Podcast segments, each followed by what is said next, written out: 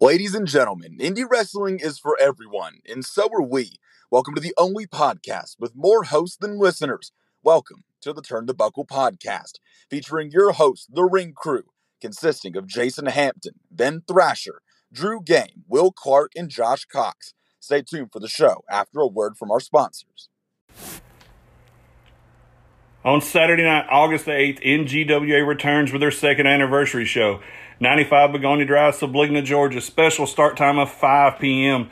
for the NGWA Hall of Fame. Inductees include Terry Lawler, Butcher, Bobby Hayes, Steve the Brawler Lawler, Silky Boom Boom, aka Dusty Dotson, Sonny Kent and Junior, and the Large Lover, Jay Farley. Action on that night.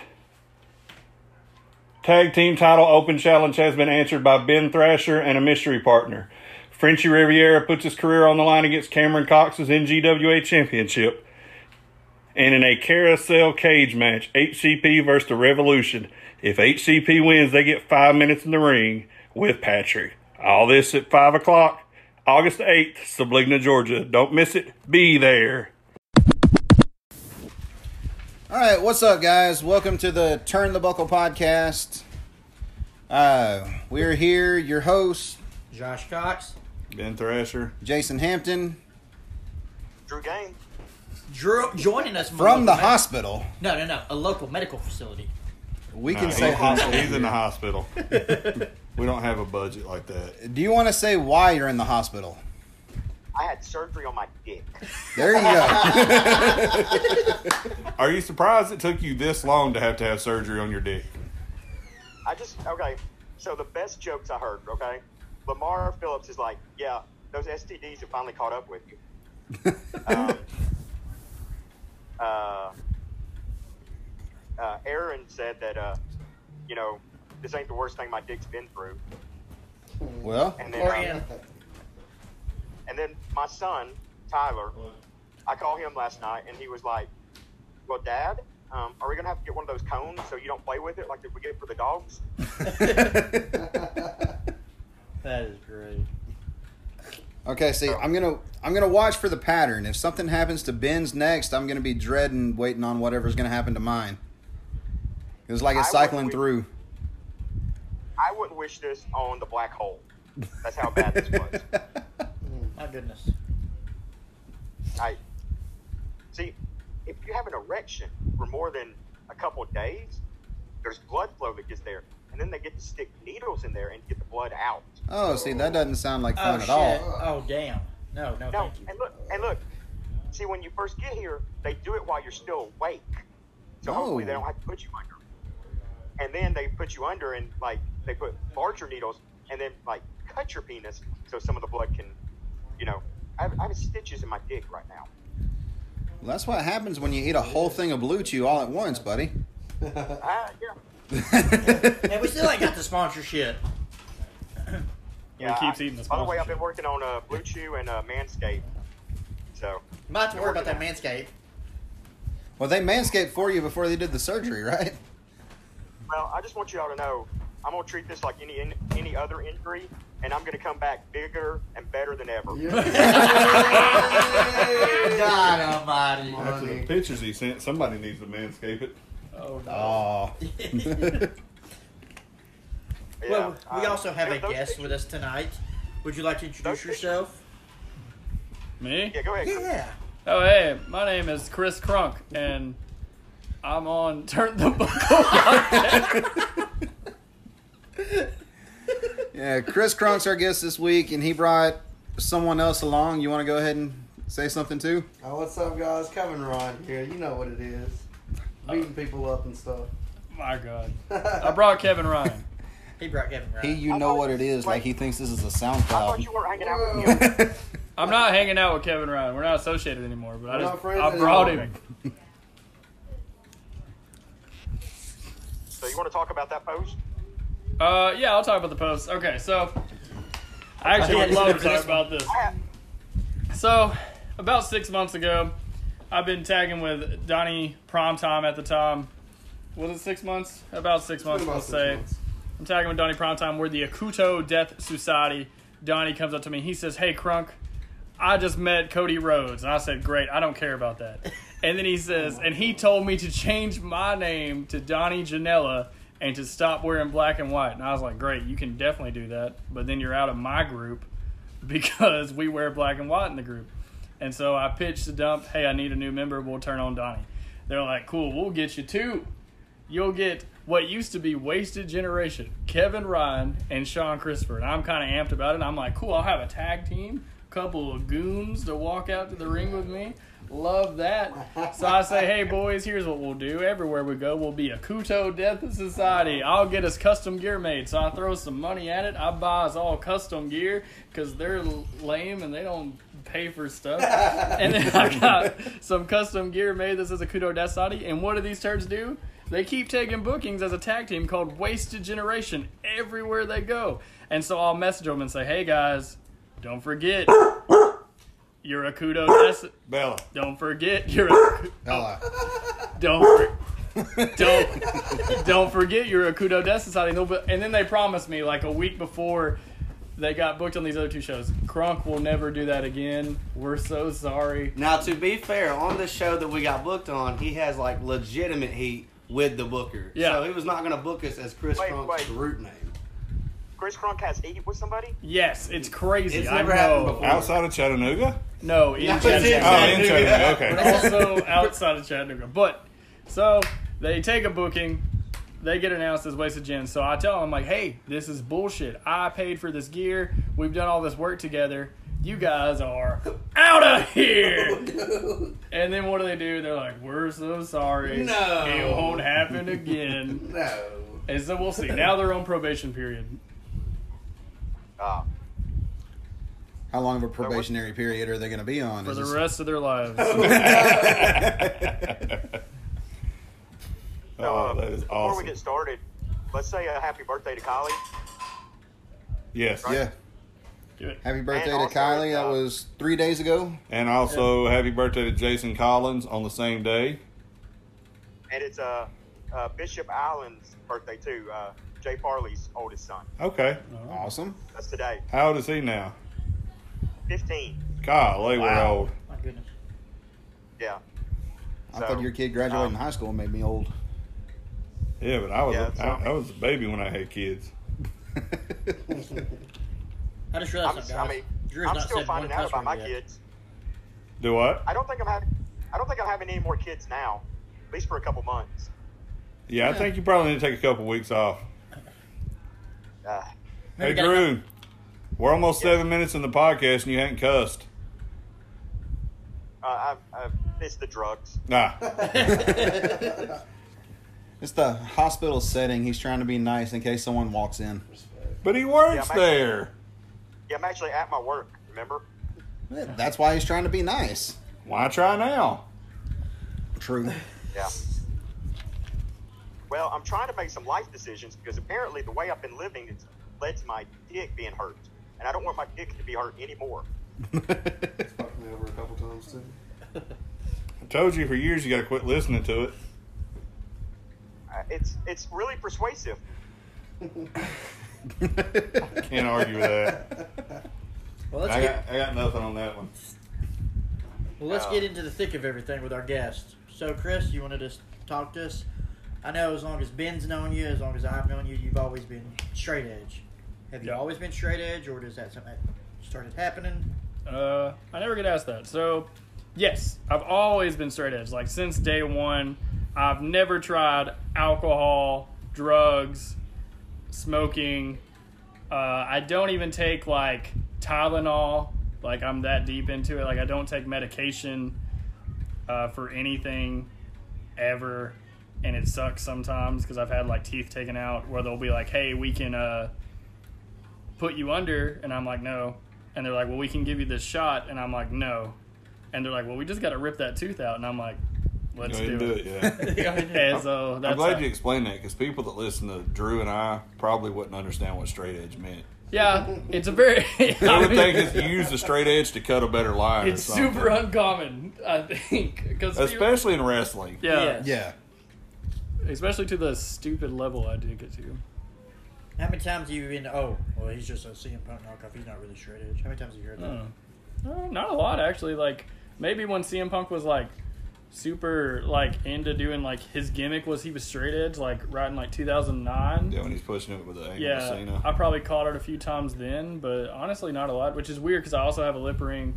We kind of look similar when you think about it, and we also like at that time had like the emo over haircut. So Right. I don't know. I just avoided it somehow. At that time, you had emo for a haircut. No, no. I said at that time I did. I still do forever until I die. Thank you, Drew. I'm sorry. About that. All right, I will just suggest, okay, as much straight edge. If they ever want to have surgery on your penis, hmm I highly suggest the drugs on that one. Yes. Yeah. Luckily, I don't know. I'm just gonna assume that I never have to do that like you did, and then I'll regret it later. Um, What the your son that? doing? Uh, There ain't no telling. well, I accidentally hit a moose on the way over here with my car, and so I just tied it to the back and drug it it the rest of the way because yeah. I didn't know what else to do with it, and we haven't put it down yet. Because honestly, I've grown attached to it. Okay, so we got Screw the Raccoon. now we got Marvin the Moose. Wonderful. So, like, are you going to take his TNA title also, or just? Yes, Moose's TNA World Heavyweight Championship is on the line. That's why I hit him with the car. He wanted it because it's got that new white leather on those sweet Pakistani plates. Oh no! Hey, how about that um, NWO belt I sent y'all? That's that's was awesome. nice. That's nice. I would scroll through my pictures and show Crunk, but that's right at the same time you sent pre-surgery pictures, and I don't want reminded of that shit again. Oh no! Yeah. Oh, and, and by the way, those pictures, as soon as I can get the paywall up, will be on my OnlyFans. Yeah. That's some sick demented shit, Drew Game. And he's gonna make money off of it too. That's the bad thing. Somebody and, and somebody will pay for it. You've just turned your OnlyFans into a full-on fetish site. I am so proud of you. I mean, come on, if Mike Jackson did it, I can do it. Lord. I just thought of a Mike Jackson OnlyFans page. That's scary. How about, how about that mental image? That's a bad. Well, Mental there wouldn't be good lighting because there's only one light bulb in the whole house. No, you know what I was really upset with with those pictures I took. I didn't take any like before pictures, and you know it was like really like right then it was really photogenic. So I should have took some before pictures. You know, that's the best it's going to look for a long time. I'm sure we can ask around, and there's there's somebody that's got photogenic photogenic proof of what the before shot was like. No, no, I don't know what you're talking about. Somebody called Bert. Oh. So uh, are we going to do uh, Crunks? Yeah, we're gonna we yeah, we're gonna get right into we into went it. to the straight edge, so now we're gonna. How'd you get started? Uh, in wrestling, Yes. yeah. Um, I so I was watching Raw one night with my friend Cody. He goes by Cody Steele. He's like, I like Cody. uh, and this commercial came on for something called Dark Side Wrestling okay. that was going to be at Winter Circle in Fort Oglethorpe. So we were like, of course, we have to go. Like pro wrestling, I didn't like. We knew about like indie level because we watched like Ring of Honor and stuff like that. Right. But we didn't understand that like it could be that close to us. Uh, that just never really hit us. We'd never seen a flyer for it like locally like that. So we were like, dude, we have to go. This is Yeah, because back then, this is early 2000s.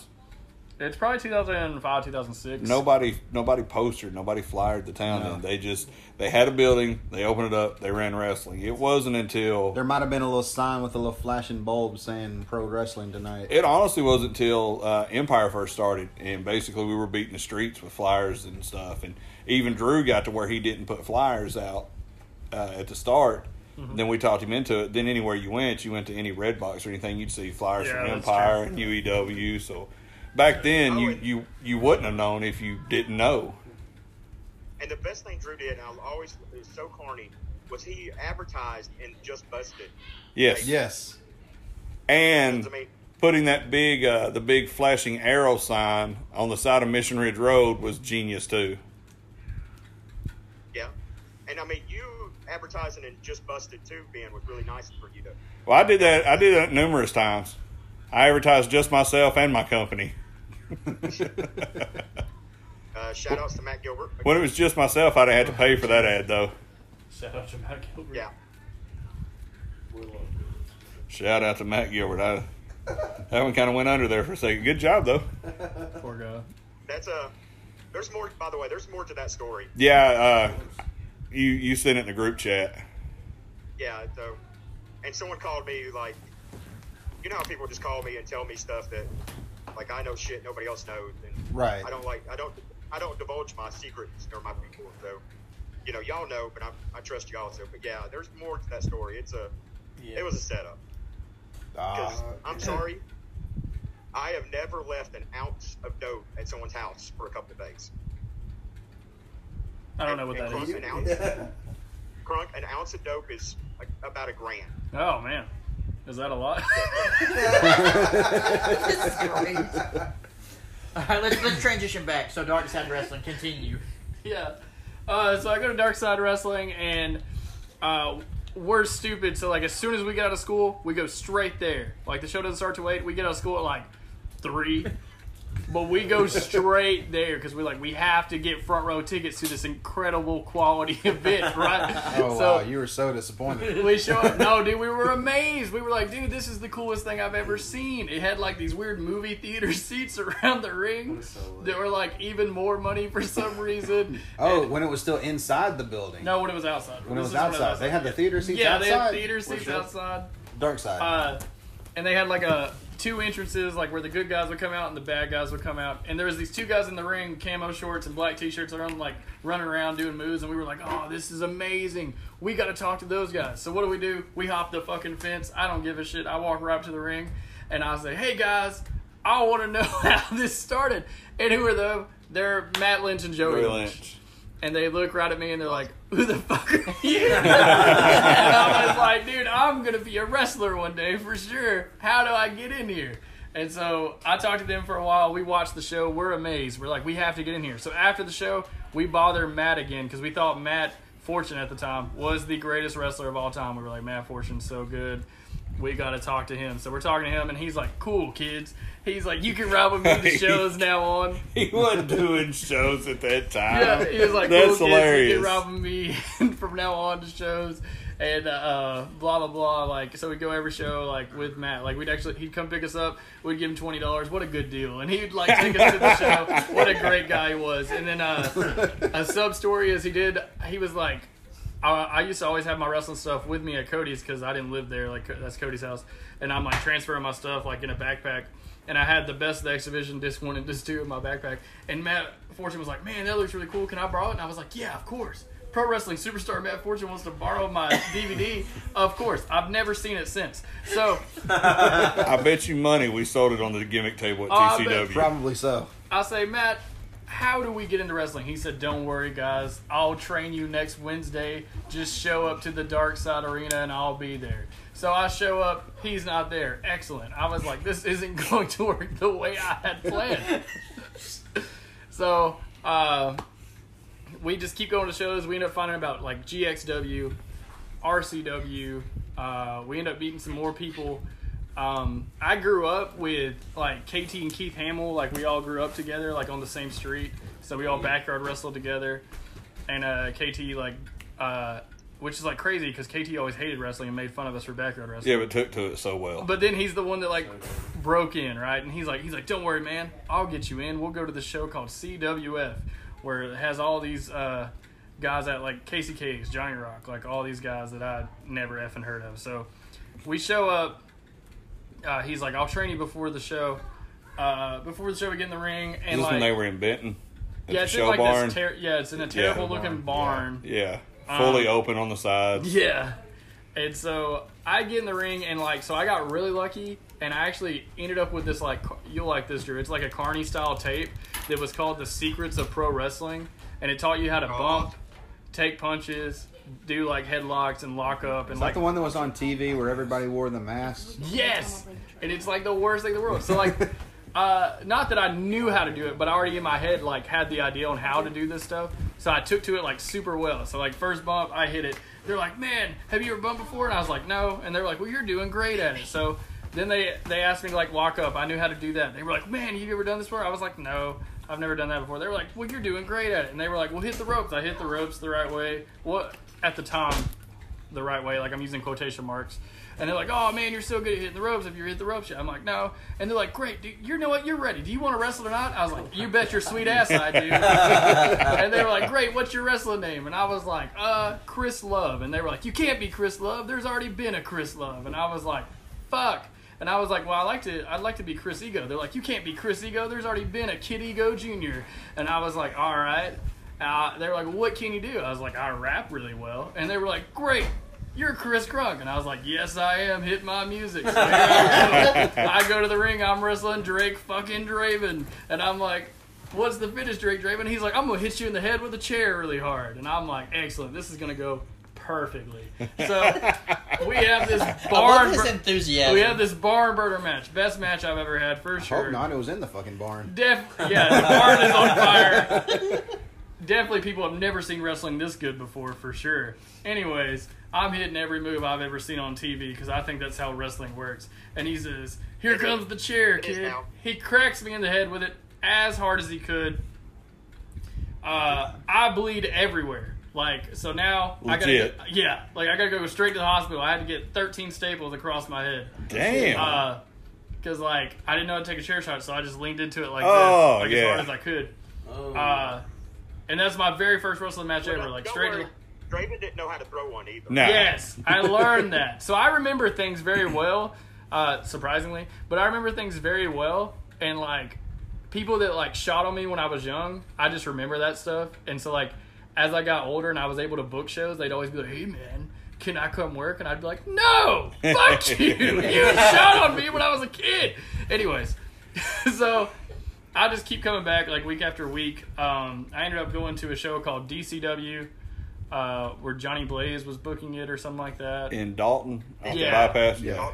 Yeah, so I, I would just show up there with a gear bag. They'd be like, "Do you know how to wrestle?" I was like, "You bet your sweet ass I do." Or I'd go to TWA in Dalton with a gear bag, and they'd be like, "Do you know how to wrestle?" I'd be like, "Of course I do." And that's it. That's my training story of how I got into wrestling. And then and then I got you in uh, uh, at Falls. Yes. Yeah, we'll go there in a minute because we got to go to TCW first.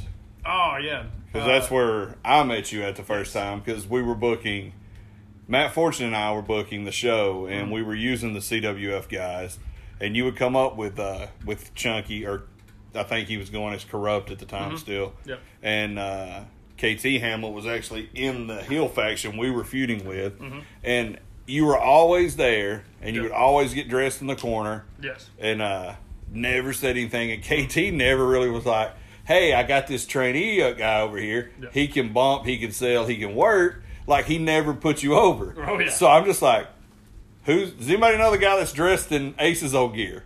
And there, there was like, "No." So there'd be times I'd have something like Fortune would work twice, or I'd work twice, or Hampton would work twice, just because I didn't know who Crunk was, and like you'd be sitting there and. uh I think you wrestled after we got fired. Okay. Yeah. So Because Andy spoke up for I- all you guys at that point. Yeah, I was going to the show. I was riding out like just play in the ring beforehand, type thing, workout. And uh, KT's another person that's on that list of people that like treated me like crap when I was a kid. So I just remember that stuff. And when I ran the show, they'd always be like, "Hey," I'd be like, "No." Uh, so uh, the TCW thing, I remember I've been Thrasher. I met you, and like you're a cool guy. But I remember one show they came in, and like Robbie was that his name? Yeah. The, the guy that like owned the Yeah, building or was whatever. his show.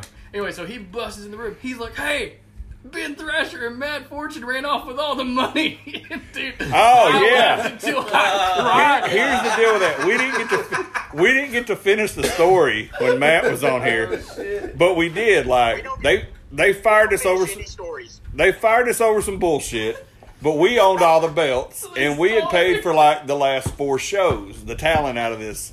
So they owed me like nine hundred something bucks, and owed Matt like six hundred something dollars. So he's like, "Where are you gonna get the money?" I was like, "I don't give a fuck. I'm just not leaving till I get the money." Like the, they called the cops on us because we were drunk. Uh, luckily, the cops really liked Matt and I. Uh, this is always a fundraiser show that we did. We do two a, two a month, and so uh, come to find out a few years later, the British chick that ran the door. Um, Yep. Do you remember her? Well, we reconnected uh, through Facebook one day, and she was like, "Do you still talk to Robbie?" And I was like, "No." She goes, "Me neither." And I was like, "Well, what happened with y'all?" I was like, "Everybody knows what happened with us because the police take us out the front door in front of all the fucking fans." but uh, Robbie goes out there, and it was a uh, fundraiser for American Cancer Society in October. So it's like breast cancer month, right? Yeah. He goes out there and takes every bit of fucking money that was made that night to pay us. Writes, writes them a check from his personal account for the difference. The fucking check bounces. Oh. So yes, we did leave that night with every bit of that fucking money that was made in Graysville, Tennessee, and I will sleep wonderful every night for the rest of my life because of it. Oh no! Hot nurse alert! Hey, Drew! Let's go. Sorry, a hot nurse just walked on the screen if with it's Drew. poking at her now. Just pointing at least. So uh, we get fired in uh, the CWF group, which is where you were working for prior to coming to TCW. Takes over booking Jay West, Casey, Keith Hart, Brian Rivers, Yeah, and KT. right. And so you do some stuff there with them. Yeah, I mean, I wrestled there. I wrestled pretty much any small guy they had because I at the time I was like 120 pounds. So uh, anybody they brought in that was like that small, like sadly, there's no one like even worth like name dropping. No, there wasn't. because Because most of the most of the smaller guys that were halfway decent quit when we left. yeah, and they all either sucked or like they they don't wrestle anymore. They literally quit wrestling like that year Right. type thing. So like it's not really worth like. I No. do remember something that was really funny to me at that time Mm-hmm. was that you were rocking the baby blue Ace Rockwell gear, but Joey was rocking the white Yeah. with baby blue trim. Yeah. But he would wear a Captain Crunk shirt. It was a Captain Crunch logo, but it said Captain Crunk, and there's Chris Crunk with the same gear, just reverse colors, and his name is Crunk. Yep. I always thought that was funny to me. So after that, I guess is when you uh you meet up with Drew, Yeah. Uh, or you go to AWF. Right, and I I've always like kind of lived around. I grew up in Fort Oglethorpe ish area or in Chattanooga or somewhere around there. So like, uh, I'd always look for shows like around that area. Um, I did an Empire show 1st I wrestle. I show. I've never done one. I forgot who contacted me about it. It might have been you. It was me. someone, but I show up and they're like, "Hey, you're wrestling Johnny Viper and Old Bane Lynch," and I was like, "Jesus Christ!" So I'm trying to call this match with these guys, and it sucked. So I was like, "Cool, not wrestling here. Got to go somewhere else." Because you know how I am about multi Right. If it's got more than one guy in it, I'm already irritated. Uh, so I found out about this show in Ringgold where like they're always bringing in a name every month, a Right. name, a name, a name. I was like, Psh, that's the show I need to be on. They've got names. So I go to the show, I watch it, and then like I forgot the name on the show. It might have been like Raven or something Right. like that, right? Like, and I was like, fuck, this show has Raven on it. That's kind of cool. Like, I want to get on this show. So I just come out of the building, walk all the way around to the back where the boys would go in. I walk right up to this guy named Drew Game. I said, hey man, uh, what was your name there, Drew? Drew Drake. Drake. Drew Drake. So I walk right up to Drew Drake at the time, and I say, "Hey man, I'm a wrestler for sure. How do I get on this show?" and he's like, he looks at me and he's just like, "Well, dude, they do uh like ring workouts on Wednesday or whatever. Just show up. I'll introduce you to everybody." And I was like, "Man, what a good guy." Drew Drake. Drew Drake never showed up. So I like that Wednesday. I pull up. I walk right in. Like a few people were in the ring, like Lex and uh, Chris Champion and like Paul, and they're like, "Who the fuck are you?" And I was like, "I talked to Drew Drake. He said that I could come here, and I'm here to be a pro wrestler in this ring." And they were just kind of like flabbergasted, but they were like, "Can you bump?" And I was like, "Yeah." So I showed them I can do everything, and they were like, "Well." Be here Saturday. You're wrestling Lex. I was like, all right, and that I wrestled there for like two years after that, so that was kind of cool. Um, but that's how I kind of get on every show. I would just show up and be like, "Hey, I'm a wrestler for sure." Now, when you were doing AWF, were you doing anything else? Because I know you started coming back in around Empire. uh, sometimes, yeah, not a lot though. Like for Paul, Paul is a good one. He pays well, and I Yes, he actually like. Paul. Like a lot of people talk crap about him. I have nothing I like bad Paul. to say about I like Paul. Paul, too. Me, Lex, and Kevin at the time were like a team. Like we did everything together. We we worked out together. We would drive together. We would hang out together. So like we were like bros. And Paul was very like, hey, like team AWF. Like you have to work at AWF. You can't work there. You can't work here. You can't work there. And like I was just like whatever because he was booking me and stuff where like I would tag with Luke Gallows and Right. we'd wrestle Chris Champion and and he paid really and good. Lee, and I'm like, dude, I'm getting to tag with Luke Gallows, and we're getting announced as aces and eights, Chris Crunk and Luke Gallows, Nice. and we're the tag champs. Like, this is so cool. Like, I was like, man, I'm on top of the world. Like, this is as cool as wrestling can get for like someone like me that like came from like pretty much nothing. So I was like, fuck, I'll just stay here forever. Um, and then I started realizing like how it got booked. Like it was like Paul wins every week. I get that. But what was cool is I was small, so I never had to really do that stuff. Right. I was always like wrestling Lex, but then it happens the same way that way. Lex wins every, every time, right? Like no matter what, Paul wins the heavyweight stuff. Lex wins the middleweight Or like, tag, yeah. tag, Tag, tag whatever, stuff, yeah. whatever it is. Which is like cool. I don't care about that. It doesn't bother me. It's just like I was like, man, I really can't get any further doing this, so I got to Yeah. break out from here too. So then I went back to Empire for a little while. That's when Andy's booking. Right. Um, I wrestled some okay matches there. Like Andy was cool because he did let me wrestle Kyle twice, which was cool. You had a good program with Vega. Yeah, I got to wrestle Ryan Vega a lot, good, which I've known Ryan Vega for like ever. Like, cause he used to do music. I used to kind of do music before I got into wrestling. Like, I didn't get to do as long of a stint in music or as successful one as he did, but. Uh, we both had that background, like where we'd be in like these hardcore bands. And he was another one like KT that took to it quick. Like Yeah. we trained uh, Vega. It was Vega, uh, Hampton's partner Eli, and figure guy. You remember CJ? Yep. And that was it, right? JD. And JD Rollins. We trained all JD them at the same time. And JD ended up being really good. But right at the start, like I dubbed, uh, I dubbed Vega the new Kyle Matthews. I actually named him Lyle Matthews because at the time he looked like a, a bigger version of Kyle, and he was working like Kyle. And then he ended up becoming great. I think. I think Vega was really good. Um, if we rewind, so back at the AWS stuff, there's this kid in the front row every show. His name's Jaden Newman. He wanted to be a wrestler. He starts paying a stupid fucking number. Was it over fifteen hundred? Yeah. Because that's what Drew and I paid Paul to train us in '98. Starts paying a stupid number. Like, I don't, I'm not going to repeat the number. That's Jaden's story. Like, I'll let him talk about that stuff one day. But a stupid fucking number to train there. And every week, just bumps, bumps, bumps, bumps, bumps. Next week, bumps, bumps, bumps. Never learning anything else. And then to the point where, like, this one show, he had Jaden bumping on the concrete. Yeah. Like, just straight back bumps on the concrete, get back up. Back bump on the concrete, get back up. And I was like, man, that fucking sucks. It no does. one should. So, like, and his grandpa would always be sitting front row, just rocking, just like watching. Matter in hell. Yeah, so I was like, man, I'm just gonna talk to these people. So I walk up to because like I think about how I got into wrestling. Like I didn't pay a goddamn not not that it's the right way, but I didn't pay a goddamn Right. dime. Like, and I didn't have to do that shit. Like I'd rather do it the way I did than have to do what this kid's doing just to wrestle here. Like, just go the freeway. You know what I mean? So I go up to his grandpa and him afterwards, uh, like in the parking lot. I said, hey, like you guys probably shouldn't be doing that. Learning how to bump on the concrete like that, like over and over and over, isn't really teaching you anything. Because once you learn how to bump in the ring properly, you can bump on the concrete. Yeah. That's how it works. So, like, you don't need to be taking, like, repetition bumps on the concrete. Nobody benefits from that.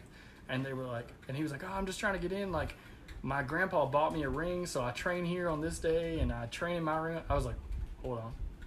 Your grandpa bought you a ring. He's like, yes, it's set up in my backyard. I said, perfect.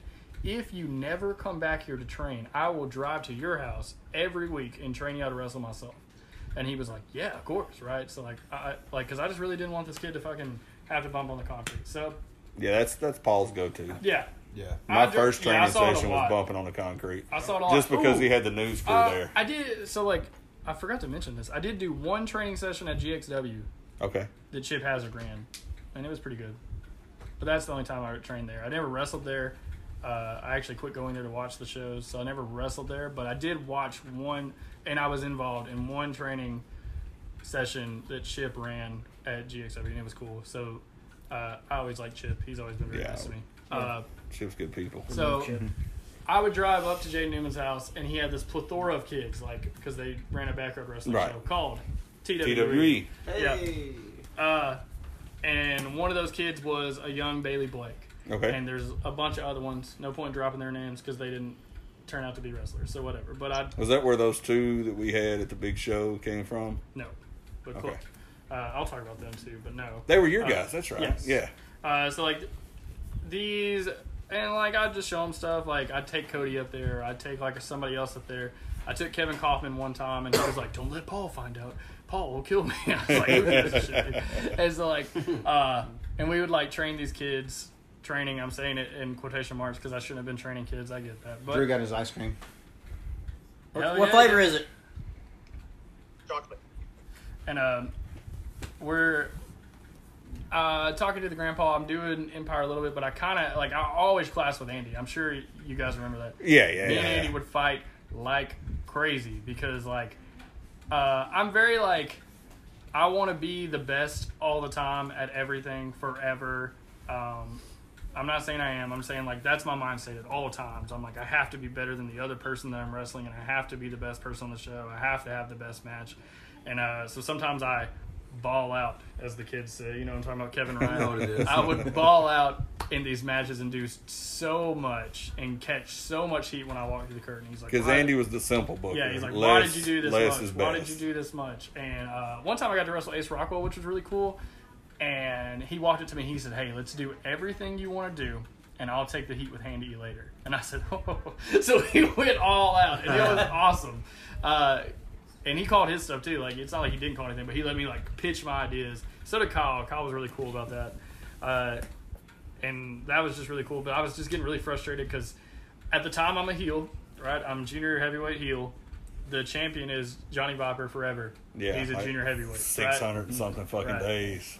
There's no way without me turning face, I'm gonna wrestle Johnny Viper Right. for the belt. There's no way I can ever like get closer to the belt. So I was getting very irritated, and uh, I've been training Jade, and uh, his grandpa was like, "Can he do shows?" I was like, "To be honest, yeah, like I, he could do shows because he's way better than I was when I started doing Right. shows. So why the fuck couldn't he?" I was like, "But no one's gonna book him because he's 15. Like that's not gonna happen." He was like, "Well, I have an idea. What if we just rent a building, put the ring in there, we run our own shows?" I was like, oh, "It's the best goddamn idea I've ever heard." I was like, "I love that because that means I don't have to go back to Empire. So let's run that real quick." So we rent this building, we set up the ring. He's like, "Do you know wrestlers?" I was like, "I know wrestlers," so I'm calling wrestlers. I'm like, "Hey, wrestlers, get to the GD show." That's where I get Drew Game in too. He's the So you're first calling at this time anybody that's pretty much not a regular at Empire or AWL. Like the other people that would be local in the area, but also weren't Empire guys, because the Empire guys at that time was real clicky. At Yeah. that time, it Oh, was yeah. very, it was very like you had to be in this like clique. well, at that time, that's when that that uh, that beef was going on with AWL. So Right. uh, those shows didn't co-mingle. So it, other than I think Chips and Woody's, yeah, and mainly because Chips was on a Friday night and Woody's was an hour and a half away. yeah. So I, I grab a bunch of people like uh, that were good in the area, like Drew Game. I get Ray Fury. I get Jake Murphy. I get Sean Rage. You got uh, Ringa. Yeah, the great Ringa. Uh, like all these people that like I worked with that I knew were good, and I thought it was like kind of shitty they don't get to wrestle local at like a good show like Empire. So I was like, cool, we'll build our own good show. Fuck them. Uh, and we did. Like it was cool when it first started off. It was Were rocky you the first. first booker Yes. for TWE? Yes, I was the first booker for TWE. Uh, Drew Game was the first champion for TWE, and uh, honestly, like one of the coolest like angles I've ever like seen on the Indies that like I had a hand in. Where uh, I'll I'll show it to you. So like the rule was Joey's the GM. He's a baby face. He's been cutting these baby face Mike spills every day. And he's so good on the bike. There's a tournament. Joey's Drew Game has good. came to the end, and Jaden Newman's came to the end, right? Of course, everybody's like, we want Jaden Newman to win. It's in Red Bank, Tennessee, his hometown. It's his whole family in the GD show built for him. Right. And he's wrestling Drew Game, the dirtiest player in the game. In the game. Uh, but Drew Game was winning every match with a different gimmick. He'd always have a different gimmick, right?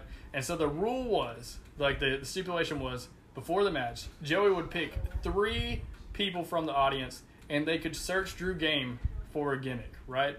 And so he'd pick this person, that person got in the ring, they pat him down, they find brass knuckles in his tights. And he's like, ah, man. He, Drew Game's like, shit, I can't use those. And then he calls from another person from the audience. They find like a lead pipe in his boot. And he's like, ah, man, there's my lead pipe. I can't use that. And so then they're like, he's like, I've got a special one for the next one. Of course, I got to get myself in the main event. You know how it is. So here comes Chris Crunk. and uh, Drew Game's like, oh, no, Chris Crunk will know where I hide my weapon. I turn him around. We lift up his shirt. He's got a lead pipe duct taped to his back. like, which is very funny because he wouldn't even be able to reach it, like, at all to begin with, like, to get it off. But, like, so we could do that. And the crowd's like, man, Jay Newman's really going to win this because they've taken everything away from him. And, uh, it gets close to the end of the match. The ref gets knocked down. Drew goes and gets a chair, right? He brings it up, but Joey takes it from him, right? And Joey's in the ring. He's like, "You're not cheating here." And Joey and Drew Game's, of course, all sad. And then he cracks Jaden over the head with the chair. Joey does. Nice. And Drew Game pins him one, two, three. Drew Game's the first ever TW champion. And Trash is just being hurled into the ring. Good. And I everybody's love the just swerve. booing. Awesome. It was so good. You Uh, definitely defined your, your face, your heel, your your heel commissioner at that time. Perfect like, booking. heat too, you know, like because a lot of the people like there was even like Jaden's classmates, Yep. you know, from the high school would come there, you know, and like, and Jaden was, you know, this young, good-looking baby face, so, you know, all Yeah. of, you know, everybody was there that wanted, loved him, and it was just like, just set the precedence that, you know, here's the heel, and then we just keep Jaden fighting for it. Yeah, and yeah, perfect. The chase is always good. Always, and I, always good. I'm very controlling when I write stuff, uh, and so like I just like I want to do what I wanted to do, right? And so I did that for like a year. I think I booked TWE, and then finally like Grandpa just kept saying, "Well, hey, you got to book this guy this week." And I'm like, Jesus Christ, I didn't have that guy written down. Like he's not on the roster. Or he'd be like, Hey, you got to book this guy this week. Hey, we got to book this guy. Hey, we got to book this guy. And it just got so irritating. So I said, Hey, I'm going to leave. Like I don't want to book here anymore. I'm going to leave. So I give the book away. I go back to Empire for a little while and other stuff. Who takes the book when you're gone? Was it Drew or Mickey Gotti? Drew Game? I think it was me. Yeah, I think it was me. Drew Game. Okay, and then did you And work? was- Did you go back and work for Drew at all? I did not work there while Drew was booking. Did you work with Mickey Gotti? No. So you come back right before I did working for Toy. I did not work for Toy either. So I you come back came- when I came back. I only came back for you. Yeah. Okay, okay. And that was like you were saying, Bud was you had to book this guy, I had to book that guy. Mm-hmm. Yep. When uh, Fortune and I took the job, I didn't want the job. I was done. I Mm-hmm. took I'd been gone from Empire for three months. Was actually enjoying not having the stress of having to be somewhere. And so I'm telling this man everything I can not to get hired. And apparently that's, he probably wanted somebody to be total opposite of what he was. And the only time he and I told him I said I have to have complete control over the whole bookie. And the only time that I didn't was when he realized he had that one guy that come from uh, Boston or something.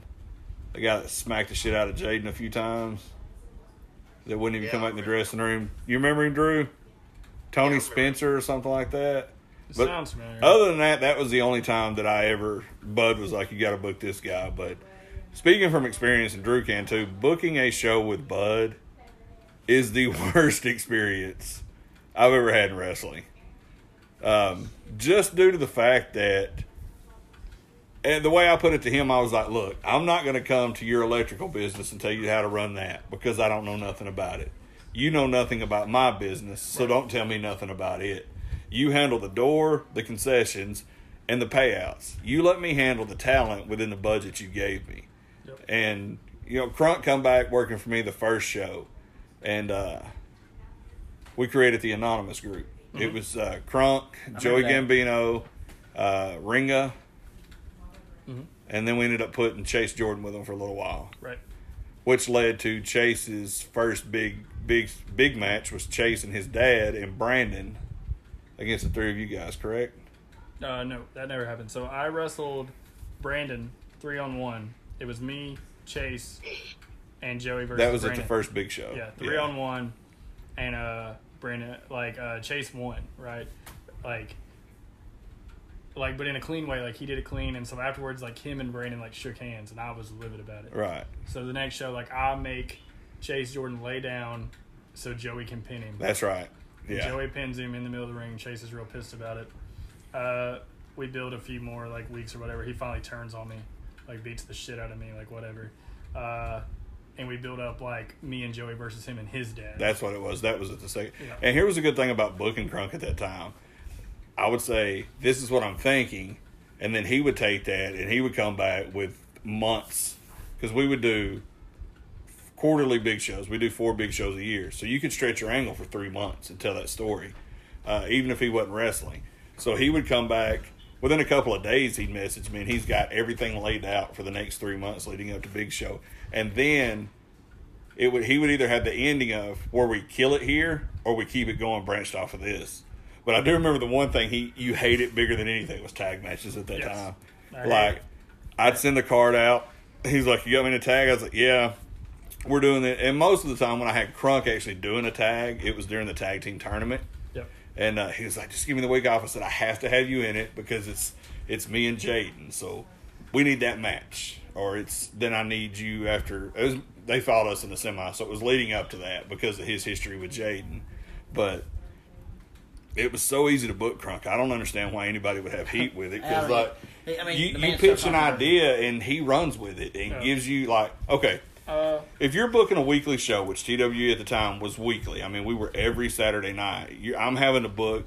Uh, and you did you come to TWE at all when I was booking Josh? I don't think so. I went to a couple of shows when Jaden first started training. Okay, well this was But, this is I think their third year in business. Nobody on my roster just had matches. Everybody had a story. Like everything was leading to those big shows. And when the big shows were done, um, when I first got there, I think there was like 40 people in the crowd. After I started booking, we averaged 125 paid. Big shows, we would be standing room only with people waiting outside hoping to get in. And they would wait the whole show. It's like maybe 320 inside and probably 50 more outside with hoping that somebody leaves after their boyfriend or something wrestles. That is awesome. And that's because of guys like Crunk, guys like Drew, even Drew. You tell Drew something like I had the idea for TWE had done a big show the year before called First Blood. So we did, of course, we did First Blood Part Two, And it was a ladder or a First Blood match. So I tell Drew he's going to beat Ray for the heavyweight title that night. And then Drew decides nobody's going to blade. He's just going to dump a whole fucking pint of stage blood on Ray Fury and piss everybody off. But that was a good thing about booking those guys was they would you would give them an idea and then you were done. All you had to do was write it on the board the next week. That's awesome. So I mean, there's a lot of like fun angles there too. You know, there was um, I mean, like I remember when I was heavyweight, um, the Sean Rage angle, and we did the match against Tiger Kid, first match, and Tiger Kid came in and just gave me that, ran in, gave me that hella kick, haluva kick, whatever you call it yeah, and which was Sean's finisher. Pinned me right there, one, two, three. Like it's literally like five seconds into the match, and he takes his mask off, and it's Sean Rage. nice. And then I can, and then I can be like, no, no, no, no, no. This match was with the Tiger Kid. It wasn't with Sean Rage. You know, give me my belt back. You know, like there was so much fun angles we did there, and it was. I mean, a lot of us too. Like I, all of us took to building Jaden too. That was Oh yeah, I one. agree. That was my focus on the whole tag division was to build Jaden. And then uh, what I got heat for was putting Jaden on that losing streak, much like you did when, or Crunk, I'm saying you, much like Crunk did when he had him go under to you. I, I had Jaden on this losing streak, but he's going to fight Ray Fury in a best two out of three falls match, and he wins two falls straight in like 13 seconds over Ray Fury. He should have been pushed to the fucking moon after that. that Drew, you uh, you wrestled for Crunk when he was booking. Uh, any memories of that? he was shit. No, we just like Brooke and I like we. I you know I'm very old school, Right. and I got really really old school then too, and I was doing those old gimmicks because, I mean, I was you know, I couldn't go as hard as I could before, you know, so I figured out ways to make it look like I was going harder than I actually was, Right. you know, and I think that's what we learn in wrestling. Work smarter, not harder. Yeah, and so anytime I'd have like Crunk be like, "Hey, I want to put this over, put you here. You know, what's an idea?" And I'd come out with some like old school Memphis stuff that Crunk would get because he's actually watches as much new stuff as he watches, like all that imaginary land stuff you watch. Because Japan's not a real place. That Imagine Wrestling is amazing, though. Yeah, but uh, the you know the new the when you mix that new stuff with the old stuff, it just was magic. Like you said, you know the the gimmicks, you know, all the different stuff taped to my body and stuff like that. I mean, Ben, how many times have we done that at GXW? Oh yeah. It was just that was an easy way to kill time and to to get over. So, and I mean, and there was stuff, you know, I was also in and out a lot. That was right when my really traveling was taken. Like when I got the book, I was like trying to find someone to take the book. Right. you know, because it was, it was like, I'll do it just because I want to keep this place going. Yeah, because this is about the same time you hit the cruiserweight champion run. Because I know you were when I when I took the book, you were you were sporadic at best. Yeah. And, uh, you know, it was, and one thing I'll say is Bud, even, I went there last week to their um, Saturday show, which was a hell of a show, by the way. Um, and taped that great uh, promo that Tank taped. Yeah. The love, uh, the love for Chris Crunk. Seen that Crunk? Uh, Kevin Ryan actually showed it to me today. Yeah. Which I think it's funny, like you said all that shit. I wasn't even in the room when y'all were talking about that, and I still got the fucking heat for it. Yeah, yeah, yeah. I, I put it off on you. Asshole. So you know, but it was like, uh, sorry, pain medicine's working. but you know, I, I coming in. It was like always was fun stuff to do, and Bud would always be like, I was the exception. You know, I was the one that was. If I was in town, I was booked. So, I'm sure I got some heat on some of that too. No, it was always easy when I was booking because worst case scenario, you could just wrestle me. We'd Yeah. go down there and done nothing for 20 minutes and still stole. So, All right. So after you leave TWE, Crunk, do what? how many times did you book at TWE? Me? No, Crunk. Twice. Twice. Yeah, that's where we're going to next. All right, so I leave TWE. Yeah. Um, I'm told that when I get fired via text from the concession stand worker, that Bud didn't even have enough balls to do it himself. Uh, I talked to Jaden. Uh, we're cool. But everybody else keeps telling me that Chris Crunk stabbed me in the back and he's a piece of shit. And he's this and he's that. So, Man, unlike most drunk. professional wrestlers and just believe the shit, I messaged Crunk. Smart man. and I was like, "Hey, man." At first, I was I was that ass. I was like, "Look, motherfucker, everything I've done for you." He stabbed me in the fucking back. And he goes, "I don't know what you've heard," and so then we call each other, and I was like, "This is I heard that you got you got the book, you got the phone Tuesday at training, and you're calling everybody booking them for the show." He said, "I'm doing what Bud asked me to do, call the guys." So, uh, prior to that, I pretty much like always try to have control over what I do. Like, if you tell me something, like I'm like, great, I'll do that, but here's how I want to do it. Right. That's just how. Which we were, I was cool with that. Right. And so you and I had talked, and we kind of got to where like there was this belt called the Pure Hybrid title, and I was like, hey, what if I book the angles for this, and you just do everything else? And you had said, yeah, that's great. I was like, perfect. Yeah, because what we were going for was it was the pure title, Right. and I thought that was pure shit. Yeah. because if you're going to have a pure title, wrestle the fucking pure rules. And if goddamn Ring of Honor in 2002 and 3, with the talent they had, couldn't pull off a pure match, yep. these jackoffs we had in Red Bank damn sure weren't way. going to do it. So I tell Crunk we need something different. But I didn't want to do a junior heavyweight. I didn't want to do a cruiserweight. I didn't want to do a light heavyweight because that, to me, that limits the guys in that division. Uh, so Crunk was like, "How about hybrid?" And I was like, "I like it. I like it." And then, so we're talking, and uh, he's kind of wanting to incorporate more of the Ring of Honor Japan style into this uh, this division, which I'm totally cool with because I'm a huge Japan fan. That's my first favorite wrestling. And I was like, okay, so we agree that he's going to book the guys for that. He'll, you know, within budget, of course. Like Yeah. he'll tell me what matches he wants to do. We'll book the guys. Make sure budget's set. Right. And so, from what he told me at that point was, you can go from there. That Oh, yeah, so- once we we have our Uh, conversation, I'm just like, hey, I'll take, like, so say there's 16 guys. I'm like, hey, I'll take these four and I'll write stuff for us, and then you do the rest.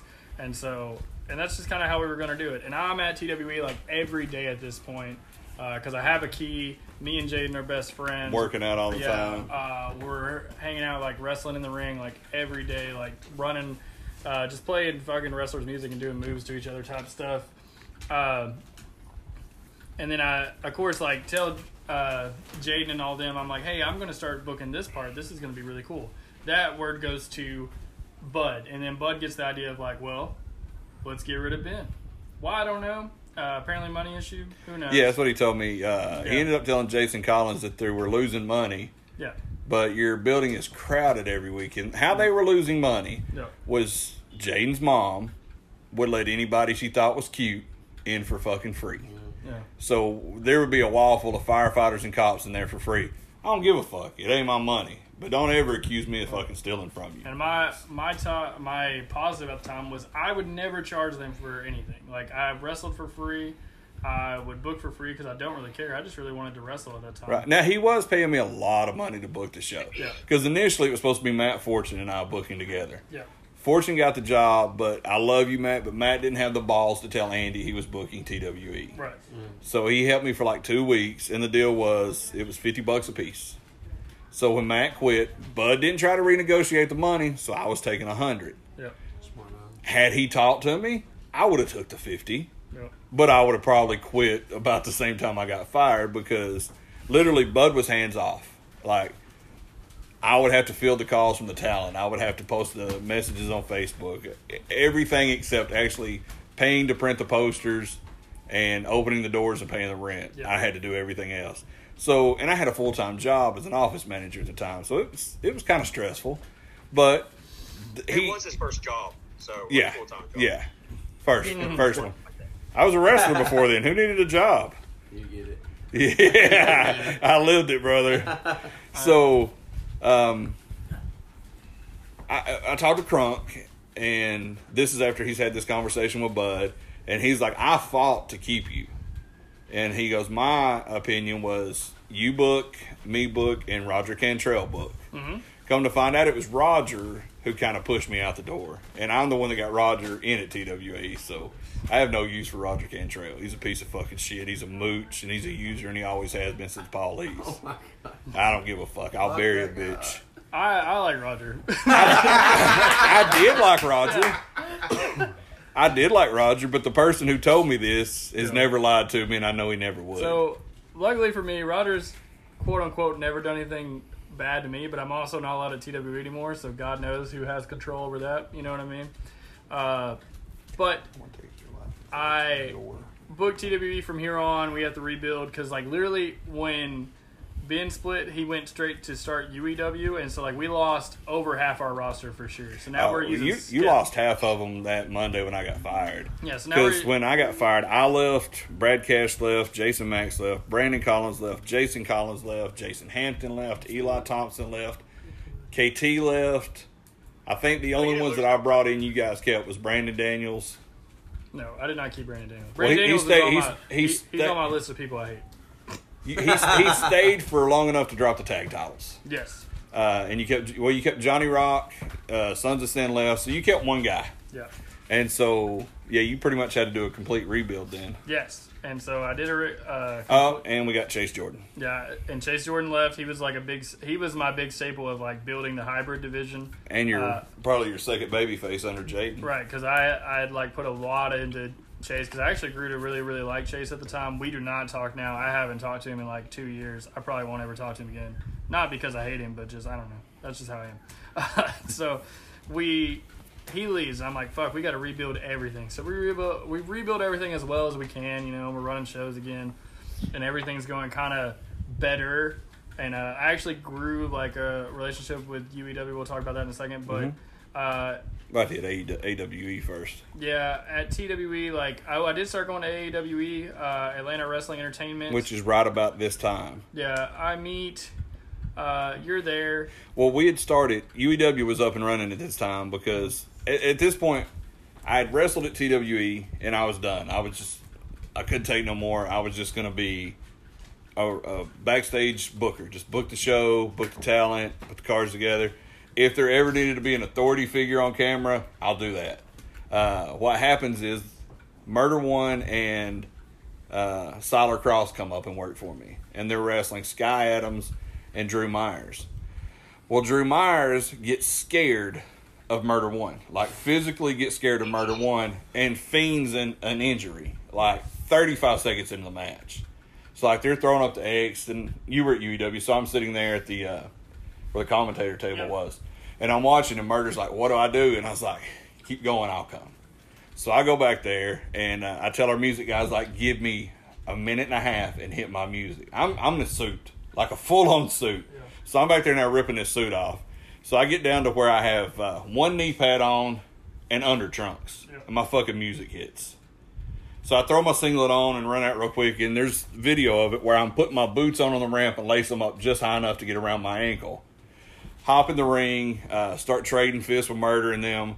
I was like, I'll do the shine, take finish and heat on brother, or I, will do the heat, give him the hot. I don't know the finish. So we go probably about five minutes and me getting spots in. Then they start the heat. Go to the floor. He posts me. We come back. Murder's like, my dude, you can still go. I need you tomorrow. Uh, the Double Dragons were booked to face the Lynches. They couldn't make it. So me and Jason Collins go down. And that's when we run into you. Like, they had just got there with the ring, and it was me, Murder, the Lynches, Jason, and Jimmy Rafe on the back patio, and then I see Crunk starting to ca- carry the ring in, and uh, everybody's like, Jimmy tells me he goes, "Yeah, I have heat," and I was like, "No, no, we don't have heat," and he goes, "Well, I heard there was major heat, like he was gonna fuck him up when you seen him." I was like. Nah, man, this is what happened. So I lay out everything that was said, and I was like, I messaged, and I showed him the message. I was like, you know, we squashed it. We're good. So I think you were supposed to work that day, and Murder wouldn't let him work because Murder's been my boy for shit. I don't even want to say it. But he's been my boy for like twenty five Long years. fucking time. And so, out of respect for me, he wasn't going to book Crunk.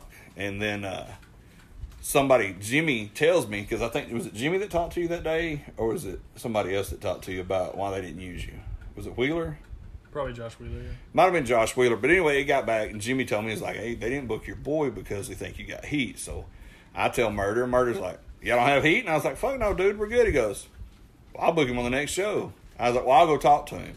So there's a couch out there, and this was at uh, was it Masquerade we were at? No, not this one. This was a. It's some bar. It was a little bar. I mean, right off the interstate in Atlanta. I can't remember the name of it, but we're there on a Sunday afternoon. So I sit down and I'm talking to Crunk, and I was like, "Hey, man, they didn't use you because of me, and I'm sorry. I feel bad." And he was like, "No, no, no worries." I said, "But don't worry." I said, "You're on all the shows from here on out." yeah. And then uh, I remember he sent me a message. He goes, "For all the guys in Chattanooga, you're one of the most honest that I've ever met." He goes, "You've always done what you said you do with me." And ever since then, Crunk and I have been cool as shit. Like I think the world of you. Yeah. Uh, So I do AWE. Uh, I do a trial pre-show match. I do really well in that. So, but the next show they put me in a tag match with this guy named Eli something, Daniels? Uh, some Alabama kid. I'm going to say like that. Yeah, Daniel. it was. It was. Eli Daniels, Daniels. and we're wrestling uh, Joe Black and William Huckabee, right? But the thing was, and they told me about this later. Uh, Murder One had iggyed Joe Black and William Huckabee to like beat the fuck out of me to like make sure like I don't come back, right? And I was like, Nothing to do with this. yeah. And so, um, we're calling the match, and I like, of course, they're not letting me get anything in. I, I, I completely understand how this is about to go, and I'm like, sure, whatever. Eli Daniels just starts going off about how he did Ring of Honor, and he needs to. He's like, he's like, did you not know that I wrestled on Ring of Honor, and that I need to be uh. able to hit this move because I did it at Ring of Honor? Just saying all this stuff in the locker room in front of everybody, Oh wow. and so the Heat immediately Was this the same building? yes. Which the the locker room in that building is about as big as this living room. Yeah, the and there's like 20, 30 The guys. Heat in it. immediately switches. They're like, Crunk, you take the hot tag. He's taking the heat. I was like, cool, yeah. And they were like, Okay, so this was all in the back calling the match, not Yeah. actually. In, okay, I got you. yeah. I got you. So then uh, they still didn't let me call anything for the hot tag, which is really funny. They were like, don't call anything. I was like, got it, cool. So they beat the fuck out of that guy. Like, broke his nose, all kinds of shit. It was nasty. I was like, ugh, that's fucking gross. And so they tag me in. I do a little bit of what I can do. I take the finish. They did uh, one, two, three, or whatever it was. They win. They get in the back and like uh, I was pr- immediately like pretty much like cool with the locker room then because like uh, they came up to me. They were like, "Hey, we were supposed to beat the fuck out of you. You weren't being a bitch about it. Like you were just like, yeah, sure. Like I'm gonna go out there." And then this guy started being an asshole. So like, we'll just keep you around. I was like, cool. So I start doing that. I come back like a show or two later. I get to wrestle Jimmy Rave once, which was really cool because I watched Jimmy like religiously when I was a kid because I was a big Ring of Honor guy. I was there for that match. Uh, I wrestled Jimmy. It's actually pretty good. It's still on YouTube. It's got a ton of reviews. I got high praise for that because Jimmy's the champ at the time. He needs to wrestle somebody to beat like pretty cleanly. When uh, he was very nice, he gave me stuff. Like I got to do a lot, uh, and he let me call it. It wasn't like here's what you're gonna do, Right. kid. He let me call it. Uh, Jimmy's good business. and he just like made sure it was in a good spot, right, where it all made sense. And I sold my ass off. So afterwards, after that, they were gonna try to find me something to do. They put me with Ken Lee. We Mhm. started tagging. We're the Spring Street Suicide Squad because the show's on Spring Street. right. Um, and we do we tag against all kinds of people like the Carnies, William Huckabee and Joe Black, like any kind of big tag team they were The bringing at the time. Yeah, we would wrestle. Uh, and that kind of blew up, which was really fucking cool. Uh, me and Ken Lee did as the Spring Street Suicide Squad. So we did this. Uh, they do a um, show of the year type style, uh, where it's their anniversary show. They did that. I wrestled Lynch Mob opening match. People are going ballistic about it. It's me and Ken Lee versus Lynch Mob. Like we get uh, the what's it called where they throw the shit in the ring? The streamers. Streamers. We get Oh yeah, okay. Dude, me and Ken Streamer we come out, treatment. We get the fucking streamers. No one at the show had gotten streamers yet, but we are like covered in them, like just round, uh, because we were like two really homegrown like AWE guys, Right. like because everybody else was like names they'd bring in or like people or whatever. So like, uh, and I was like, fuck, this is really cool. Then we wrestled Lynch Mob. It's super good.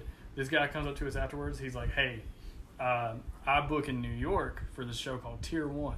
We're doing a piggyback show that's like Tier One and Evolve all in the same night. So you get to do the same night. We want you guys to come up there. We're gonna pay you like this stupid number. They give us a stupid number, and they're like, they're like, will that work? And I'm like, oh yeah, I'm sure we could do it for that. like I'm just playing off, and I'm Is like, that the one in Brooklyn? yeah, in my Yeah. head, I'm like, Jesus fucking Christ. Yeah. Yeah, I'm like, this is crazy. Then, like, immediately after that, the Mucha Lucha Atlanta booker comes up to us. He's like, I want to see this on my show. So we're booked on Mucha Lucha Because he was already using Joey at the time. Yeah, so, Yeah. so now we're booked on Mucha Lucha Atlanta doing the show, the match there. We get booked on that Wrestle America show, doing it there. Gallo Like, show. Yeah, we're just going here, here, here, wrestling the Lynch Mob. When we went up north, we didn't wrestle the Lynch Mob. We wrestled uh, Sonny Kiss and Flip Gordon. Nice. How fucking crazy is that? Nice. Uh, oh, yeah. and so we go up there and like we kill it, and like that show was awesome because I got to meet William Regal, and that'll f- stick in my head forever. Oh yeah, Regal is uh, amazing. Just You guys really- drove from Chattanooga, Yeah, Chattanooga from to Chattanooga Brooklyn. to Brooklyn back, uh, and we did that. We ended up doing that a lot. We actually went to Rhode Island a few times too, which is a very long Oh, drive yeah. for a show called Did you get any? What. Did you get any sleep to Brooklyn? No, there was no sleep till Brooklyn. We had to we had to make sure to not sleep until we got there. Uh, nice um, one, Drew. I got very lucky. Right, actually, Crunk put that on his page. I remember him putting that up. Yeah, I remember. I remember the. uh Yeah, and so like I really like. I'm not saying like I, um, broke a boundary, but I, I did like technically like because like kids like me because like how it works here in this area of wrestling in the Chattanooga like tri-state area that we're in. There's you guys right, Ben, Drew, Jason Hampton.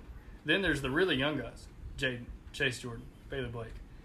But there's no middle besides me. No, You know what I mean? Like I'm the middle one. Right. There's nobody else. I would there was Chucky that. Dragon. there was gone. KT. He's there gone. There was KT. He's gone. So it's just me. I'm that little weird bridge, right? And so like I was like, man, Yeah. like That's what happened with Ben and I, and then Jason. Is we were that middle. I always said said we were middle schoolers. yeah, Yeah, we were We ten weren't years too late. Either way you look at it. right. Ten years earlier, um, we would either made a ton of fucking money on the territories, or we'd be broke doing a podcast like we are now. one of the two. If we were ten years later, we might have contracts at one of the other companies, Yeah. or uh, or maybe maybe not still be working there, but you know at least producing backstage. So Right. Woody dubbed us the middle schoolers because we're we're not full on old school. And it's like when you would always pitch like this area needs a Ring of Honor style show, Mm-hmm. and most of the time when you said that, what do people around here do to you? They would tell me I'm an idiot. or laugh right in your fucking Yeah. face. And you told me that, I was like, bro, if we can do Ring of Honor from like 02, 03, even 04, I am down. Yeah, yeah, dude. And then he was like, like he looked at me like, are you serious? Because at the time I'm uh, I'm mid 30s, mid to late 30s, and like I'm a huge Ring of Honor fan, but I'm a wrestling fan first, and I understand that. I can't go back now and watch some of the stuff that I watched as a kid Yeah. because it doesn't hold up. Like sentimental value is still there. Like I can go and watch like the Bash from '88, and there may be two good matches on it. But I remember as a kid that whole show was a fucking banger. Right. Oh, now I'm like, this shit sucks. Every this Clash guy of the was Champions. horrible. Like Every I was, Clash of the Champions sitting there watching yeah, sitting you're like you're on the oh, edge oh, of your yeah. seat. Like I was Oh, a yeah. huge Kerry Von Erich fan growing up because we got world class as soon as I got out the school bus. Thought he was the greatest thing ever. Once I got into business and watched it, he's the fucking shits. He's a body, and that's it. Like he is. I mean, granted, he's got one fucking foot. he's- I'll give him that. He's Nah. most of a body. Most- He's a hell of a body. of a body. Uh, Kevin was fucking strong style before that was even a word. Like Kevin's beating people's ass in the '80s, like straight Japan style. But I understand that the business has to evolve, and that's always on any show I've ever done. You've got a little bit of everything. Like Crunk is going to give you the New Japan early Ring of Honor feel. Oh, the fuck out of here. Jason is going to give you Hampton is going to give you the tag team specialist because I taught me and Drew taught him well. But once you get me and Drew in there, we're telling you a fucking story, and this story might not pan out in this two-hour show. you might have to come back for the next couple weeks to see where we're going with this story. But my body, Drew's body, can't hold up to the abuse like it used to. Mm-hmm. But I understand that. I understand that every wrestling crowd doesn't want to watch the same shit. So you have to give them variety. So that's why I think it was great. Like you said, you kind of broke a uh, a boundary. That's great that you did that. And something else you did that, other than Tank, nobody else in this area has really done. And Tank mainly did it because he moved to Ohio. Yeah. Most guys from this area don't cross the Mason Dixon line. Right. I mean, very seldom. Uh, Yep. I did a few shows in Ohio, a couple in New York, and that was it. Uh, I did one in I Chicago. did, I did, I did Michigan, Rhode Island. We did Michigan. We did ICP show. I forgot about that. That was fucking crazy. Yeah. I did that's one why shot in once Indiana. Because like I'd heard all these again, stories. Like, what, Go ahead. uh, like what Ben was saying last time we were talking, Tank and Crunk are so much alike. Yeah. God damn it. You know what? No, I have to talk Show on the this. I have to talk on this. Me and Tank are not alike. We uh, we there's so many differences. Like I have really good hair. Like my I have a great hair. Uh, like He does too. I'm, His is just on his back now. I'm really athletic, and uh, I I look like I'm really attractive. hold on, hold on. Hold on. I- I want to. oh. Let, me, let me get Warren on the phone.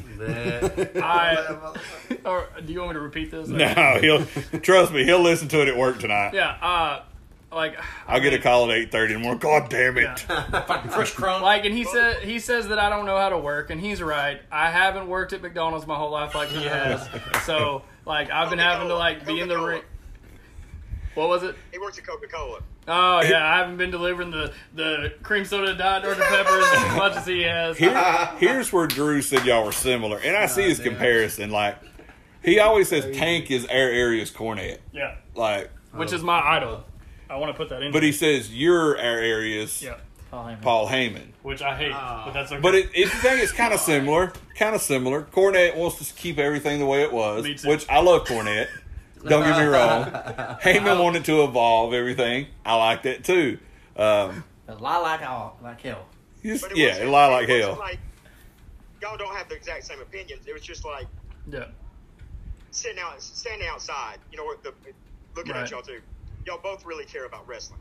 You know, and a lot of this is Yes. uh, Yeah. uh, Tank's sorry, got his uh, views, and he's 100% behind them. yeah, and y'all both love wrestling, and that's part of the, you know, as much. Even Tank, you know, he's like, "Hey guys, you know, I'm just kidding, by the way." yeah, You Yeah. know what I mean? Like, it's you know, it's a fun little shoot, work shoot. You know what I mean? That that's the fun part of wrestling around here is we can. yeah. And with Tank, if he don't fuck with you, you know he don't like you. If he That's fucks right. with you, he likes you. And, uh, That's it. All right, I'm gonna take more drugs, guys. okay. Alright. See you, man. I'll be right back. All right, but uh, I, I kind of see that. But you said breaking the uh, the barrier. Yeah. Nobody really does that. Like, Yeah. Tank did a lot of the the deathmatch stuff up north, and then uh, he ended up moving to Ohio with his wife, and uh, they ended up doing a lot of stuff up there. But usually, for the most part, like Jason's been wrestling 19 years. He's did one show north of the Mason Right. Dixon line. Uh, Right, because it's hard to break out here. We did a handful of them, but honestly, a lo- most of those shows for me were based off working for high spots delivering rings. We would like we would I got the deliver. spot because uh, Corey Dye canceled Corey Dye canceled and Brad Cash needed a ride. to go to IWA Mid South, but uh, like the, the weirdest one was like we deliver a ring to ICP at their studio or their warehouse in downtown Detroit in the fucking ghetto, Yeah. and they're running a show there, and it was fucking cool as shit. Not a big ICP fan, but So I mean, it was still cool. Like you walked in and they had uh, they had like three rings already, and they got a cage, and they got like all these pay per view chairs from the stuff they did with WCW and WWF. Yeah. So that was cool. And like, uh, it was the uh, blonde headed one, Violent Sh- yeah, Violent, Violent J. J. Violent J comes down like straight, no gimmick. He's got glasses on and a fucking button up shirt. I was like, what the fuck? and uh, this will tell you how long ago it was. Uh, Twiztid hadn't even come out yet. Like. We got a sample of their uh, first CD release that day. It was me and Woody. It was cool as shit. yeah, But that that right there, to me, is a big accomplishment for somebody in this area, especially you being in that middle of the the group of guys you talked about to be able to uh, go to Atlanta for one, which was always a hotbed for wrestling, which Chattanooga was too. Uh, I Back in the wish there was a way we could get Chattanooga back to what it used to be. No doubt. Um, but Atlanta was murder was trying to bring it back. You were able to go down there and show your skills. You and Kenji, or yeah, I think he was doing Ken Lee at the time right. still. But that's okay. You can Uh, yeah, call him Kenji. But you guys were able to go out, show out down there as two guys from Georgia, Yep. uh, So and be able to go to New York and Right. compete with guys that have contracts now. So we're going up there a lot. We kind of get the idea of like, hey, uh, they're probably going to like do this tournament with you guys, tier one, where it comes down to you and the Carnies for the tier one belts. The Evolve guys are all going to be watching. Make sure you don't fuck this up. I'm like, oh man, that rules. I'm gonna maybe get to wrestle for Evolve one day. So we are supposed to be at the show. I show up. Guess who no shows? Kenji. My good man Ken Lee. He disappears off Facebook, deletes everything. Nothing's there. I have no way of getting contact with oh, him. Oh shit. Uh, so I lose the spot, right? Uh, I'm now like kind of fucked when it comes to wrestling because I've been spending all my time in tag team wrestling, Which you uh, didn't really care for which anyway. I've always hated. Even though it is really unique to watch and I love to watch it, but doing it is so frustrating when you're the and uh, It, it gets frustrating because not only I- do you have to worry about yourself, your partner can make or break you as well. right, but I never let that stop me. I usually have to call everything is another issue. Like, if we're gonna work with like a tag team that knew what was going on, that was cool. But it would always be like no name tag team, two guys that like haven't been wrestling very long, and so like it's always like I have to call everything. Ken Lee, like we're friends now. Me and Kenji are friends. We have made up. We get along very well now. But he would always show up to the show super late, Mm-hmm. like right at showtime. So I'd have to have the entire match called. I'd call all his stuff for him. I'd call, like make sure all their stuff's called. just clue him I'd have it all remembered, and when you get there, I would just kind of like plug it into him. Hey, Right. here's what you're doing. This is it. Uh, and it was just super frustrating. So, but I knew I was like, man, a young babyface tag team is an easy way to make it in wrestling because look how far we got oh yeah, being a young babyface tag team because it's very uh, missing from wrestling. There's Agreed. no young babyface tag team. There's no Rock and Roll Express. There's no Hardy Boys. There's no. No. And why? It doesn't make any sense. It'd be so easy to do. So most do of your do? tag teams are your older guys that can't Yeah. do singles anymore. So I, when I go back home, when I go back home, I'm thinking to myself, how do I fix this? I what sucks is Ken Lee lived in North Carolina. I lived in Chattanooga, so I couldn't go get him to take him to shows. Right. And I was like, Jaden. Jaden's the answer. Me and Jaden are best friends. We get along so well. We wrestle very similarly. We look kind of similar. He can definitely take heat, and I can take a hot tag. Right. All day long, baby. So I'm like, here's fucking the gear, and he puts it on, and now we're the tag team. We're the Spring Street Suicide Squad. No one really questions it. They're just like, all right, sure. We start getting booked again, like over and over and over. We're doing like Southern Underground Pro. We're doing this. We're doing that. You took him to. AWE. Yeah, I took him to AWE. We're tagging there all the time. Uh, and like, I introduced him to people like Murder One, the Carnies, like people like that. Like he was really getting to branch out, and like we were like doing good again. We get the call, hey, we need you guys to come up north. Uh, I forgot the exact booking, but it was in New Jersey, and I, I was like, cool, awesome, we're going to New Jersey on these days. He's like, ah, my mom said I couldn't go, and I was hot, like livid, because he's 18 at the time, Right. right? I'm losing my fucking mind. This is where the the dissension happens. Okay. The the me and Jaden stuff, uh, where we don't talk anymore. So I'm losing my mind. I'm like, all right, mother, give me the gear. You're no longer in S4. We're turning on each other. The next TWE show, I'm turning on you. So I do. I turn on him. Uh, where he's no longer in TWE, I call every show. I'm like, hey, do not book us as S4 anymore. We're not S4 anymore. It's just Chris Crunk. That's all you'll get. Like, if you want to book Jaden, call him. Um, which like is kind of shitty of me, but like that's just like I am not getting fucked over again. That's my Right. attitude. Same thing with like Kevin and Sean. Like if one thing goes wrong, I'm ending it because like wrestling's very cutthroat. There's not a lot of time on the table. I got to figure this out. So exactly. Remember, you're on Uh, probation for the rest of your life. wrestling's Got like- this, dude. Uh, of This course, is a shit too. Don't fuck and uh. Jaden's very family oriented, which is like good. I am the opposite. I don't understand it. It makes no sense to me, like family stuff. I don't even comprehend it when people are like, my dad or my mom. I'm like, fuck, none of that makes any sense to me. So I, uh, when he's like, hey, uh, my mom's like real mad about this, and I'm like, that bitch, you know, like me, like I'm like, who the fuck did she ever beat? Type stuff, like, because I'm the worst. Like, it sucks. My attitude and my mouth can be crazy when I'm in a bad mood, and so I I create this heat there. So then the old man brings me into this room. He's like, we're gonna have a meeting, and I remember he was like, he was like, you're gonna uh, call me every Monday and tell me what the card is. I will then tell you if it's okay to do. And you have to start booking Jason Collins. And I said, No, I'm not going to do that. Jason Collins isn't on the show. I'm not just going to bring him in on the show because you say so. Like, we've got a full roster here, and I've worked really hard to do it. Because remember everybody left for UEW. Yeah. Like I had built Jason from Collins the scraps. included. Jason Collins, and I was like, no, I'm not doing that. Like these are like guys that like at the time like ditched us to like really like leave us hanging. Like we built it with these guys now, so let's use these guys. And I was like, and I'm not calling you. It's not gonna happen. He's like, you have to. And I said, great. If that's how it's gonna work, I will no longer book the show. You can book the show. And I was like, and I will just be here like when you want to use me. You have my number. You have my information. Message me. Tell me when you want me to work here. And that was the last time I ever talked to Bud, ever talked to Jaden. Uh, besides, like, if I see Jaden at a show, like, we would do hi and bye for a little while, but now we don't even do that. Right. Like, um, When was this? What year? Do you I remember? don't, I don't remember. Uh, like seventeen, remember- maybe. Yeah, it's got to be like three years ago. Yeah, because I think we started UEW about sixteen, Yeah. so that would have been the first Yeah. AEW run. So probably seventeen ish. Yeah, it's definitely like right around there. Um, I I luckily had like hooked up with like Allen Angels, AC Mack, Ike Cross, uh, Danny J. We're a Alan Uh, got a deal now. we're a group. Yeah, awesome. we're a group called the Creme de la Creme. It's been a thing for like ever. Tyler Rivera was added to it later. Um, but like we're real close niche. Like Ike actually joined the army, so he's technically not in the group right now. Right. But like we're real like close niche. We like talk every day. Like every single day, I talk to these five people about everything. So if anything dramatic happens to me in wrestling, they know about it, or vice versa, because they're like some of my best friends. But uh, like I luckily had people like that that like after I'm leaving TWE, I have like more opportunity because I have AWE and stuff like that. I have places to fall back on. Right. So that was kind of cool. Um, and people that would be worth working because those kids are all so freaking good. Uh, obviously, because one of them even got signed recently. Danny, of course, is getting signed. Like everybody can understand that. Um, uh, so me and Jaden don't talk anymore. Ba- we leave. We're gonna start our own show. You show. still talk to Bailey? no, Okay. uh, we don't talk at all. Um, so we all leave, right? It's uh, Chris Crunk can't book the show anymore, so I'm like, I'm leaving. Who's leaving with me?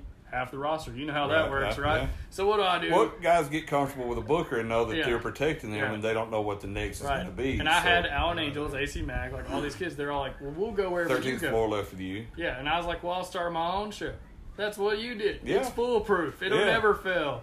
Oh, was- it, it fails. yeah. I own show. It's called Chattanooga Pros. Some quicker than other. Luckily, I had a money mark Yeah. who happened to be my Well, girlfriend. I had at a the friend time. named Matt who was like, "Hey, I really want to like be a part of a show." Cougar. I wouldn't really call him Money Mark because we did do 50-50.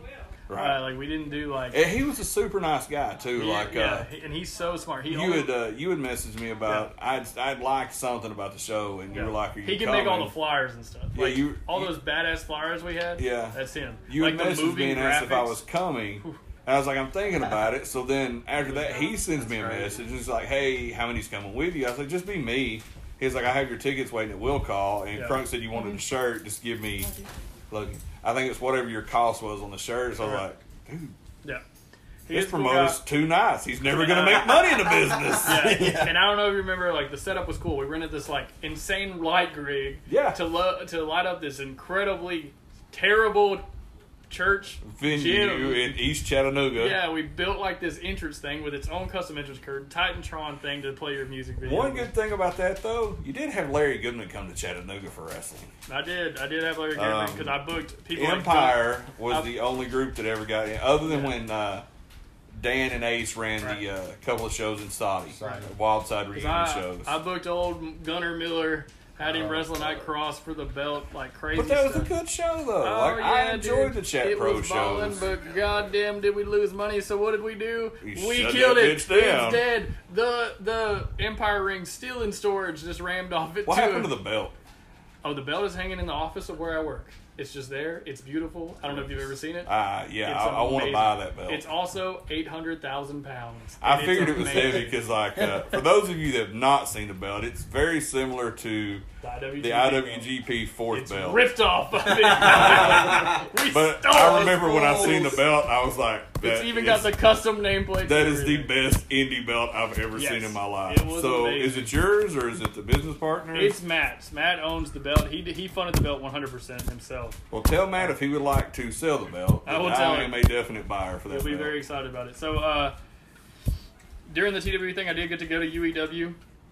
You hit me up. I had all this shoot heat with UEW for real. Yeah. Everyone there wanted me to die. Oh man, For real. it was so bad. Here, here's the way that happened: was we were doing this this match. It was called the Golden Opportunity match. A guy that I worked with was like really fucking high when he come up with this idea. I don't know. God Basically, damn. No. you would qualify. you would qualify to get a golden ticket to enter this match. Then once you entered the match, it was a ladder match, King of the Mountain, It was, it was the dumbest thing. Battle Royal. Put it like this: when we're back there calling the match, there's like ten guys in the match. Yeah. It's like a clusterfuck. and so I look at Menace and I was like, "When do you come in?" He goes like seventh. Like he was almost toward the end. I said, "Okay, here's what we're gonna do. I'm starting with whoever I was starting with. I said we're calling ours two minutes now. Yeah. Who's next? Whoever it was, call their two minutes, Smart. And then keep going like that. And then Jason was there. He wasn't in that match, or Yeah, where he yeah, he was. But it wasn't you. Maybe it was Jason Collins. Somebody that wasn't in the match was taking notes Mm-hmm. and cueing everybody for the next two minutes of when to go down. That's because, cool. dude, I'm telling you, Crunk looked at me and goes, "This is gonna be a clusterfuck." I said, Oh, "We yeah. got it," because we were in there going over his and his and Jordan's spot for this match. Mm-hmm. So we walk out to this big fucking clusterfuck of pretty much everybody standing around with their thumbs up their ass. Sure. So we figured out, and it comes down to, and you had to That's when you had to climb. And You had to climb up to a pole, take a briefcase off of it, make it to the penalty box area, and hit your color light coated with whatever number case you had. Then you were done. Oh yeah. And so, but no, you, you couldn't climb.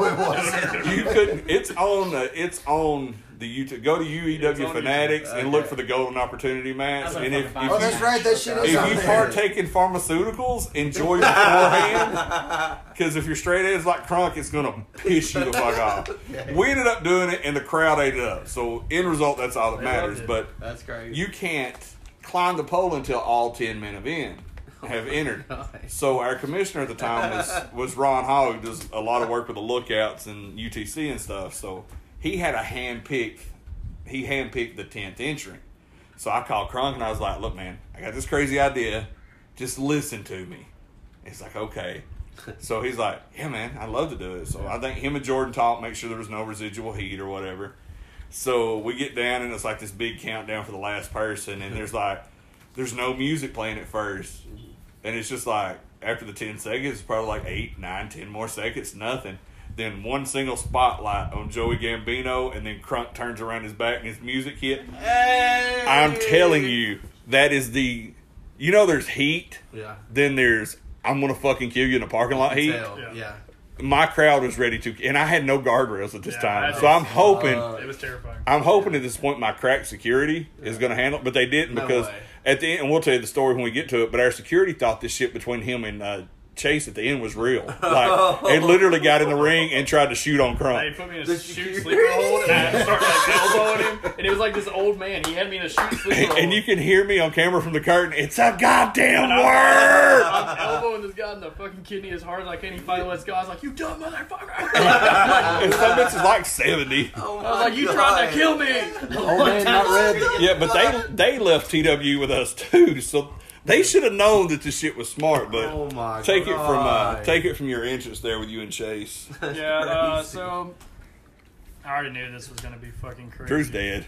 Because everybody there, He's muted. He's getting more Oh, okay. medical attention. everybody there hated my guts, like to the point where they really wanted me to die. I got messages all the time from these people like, "Hey, fuck you, you're a piece of shit. We hope you die," type stuff, and which I love. You know me. Oh yeah, and then when we left, me. like we never said anything about TWE, Yeah. and I know they didn't say anything about us or any of the Right. guys that left either. Right. So that just was just the fans are, are. you know? Yeah. Yeah. And uh, so you hit me with the idea, and I was like, "Oh baby, that's the best idea I've ever heard." Yeah. Hit my music. So here I come out to the worst match I've ever heard of in my entire life. it was the shits. and I I walk out and like man, it was like uh I don't know, like a ghost just walked out onto the stage. Everybody was in shock. It was so cool.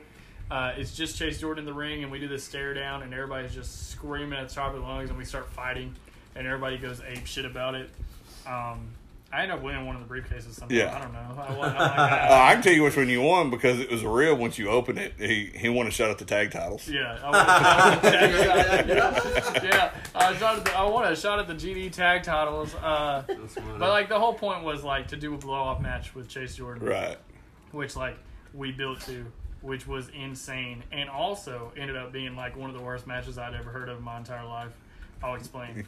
uh, so I get there to do that show. So like, what's really funny about the UEW shows is I had to hide my car. Yeah, I remember he in. calls because Oh we had a back entrance, but it was a it was a storage building in East Ridge. Yeah. Uh, it used to be like a carpet mill. So like, there's parking in the front, and then we have parking across the street, and there's a uh, there's only two doors, like you- two open doors that you go in in the front. The back door was literally all the way around back, nothing on the side. But to get there, you had to open a chain link fence. Now we couldn't keep the chain link fence open because if fans would be back there. So Crunk calls and he goes, um, you have, and I tell him, so he gets there super fucking early. Yeah. Like, I think he's there when I'm ready to open the doors at like four o'clock. Yeah. So we get him in, but Joey had to leave for something or go to his car, so we had to sneak him back in through the side door. but he had to literally hide his car about five buildings down and walk up. Yep. So uh, we do the blow off match. I already know this is going to be like insane. People are going to be going nuts. It's supposed to be uh, just a normal match. Like, we're supposed to just have a match, and he beats me one, two, three. Uh, the match before me was Will Huckabee versus Brad Cash. Mhm. They decided to kill the ref. There was only one ref. Yeah, Uh, the big tall one. Yeah, yeah. Anyways, they kill him. They bump him, and like Hey, Drew. they come to the back. They're like, "Hey, that ref cannot go back out there. We killed him." And Ben turns, and looks at me. He goes, "Hey, well, I guess you'll just have a last man standing match, and we'll just count it over the microphone." so now my match I had just called. I mean, I couldn't go out there and ref A it. single Everybody, match. everybody at this time knew Jordan was my hand-picked, chosen one there, so, I couldn't go out we called this there. all match between singles, and right before we're about to get the curtain, he's like, "It's the last man standing. I was like, "I love it." we just go out there and we do like. The Luckily, you guys were the main that night. Yeah, we do 'cause this last. I'd have been racking my brain on another match. We do this last man standing match where this girl who's the announcer is like counting, but she does not fully understand the rules. And so anytime I would kind of get close to the match, she would start going one, two, three, Quick and I'd be like, no. yeah. And then anytime, and like Chase Jordan would be laying Caitlin. straight down, and she would just be like, one, two, and I was like, count fat. You can see me get like, if you watch this Pissed match, off. I'm like shoot mad the whole time. I say a bunch of stuff I probably shouldn't say, so please don't judge me on that. Uh, but I'm very quick witted and angry when I'm uh, talking and I'm mad. Uh, but that match was awesome.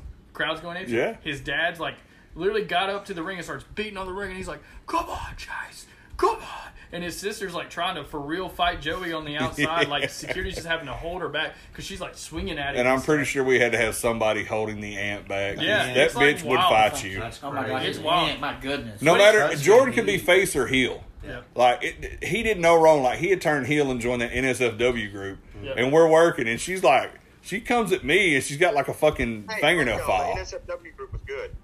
Well, yeah, but you put, you put Jordan in it, so I had to use it as a as a reference point.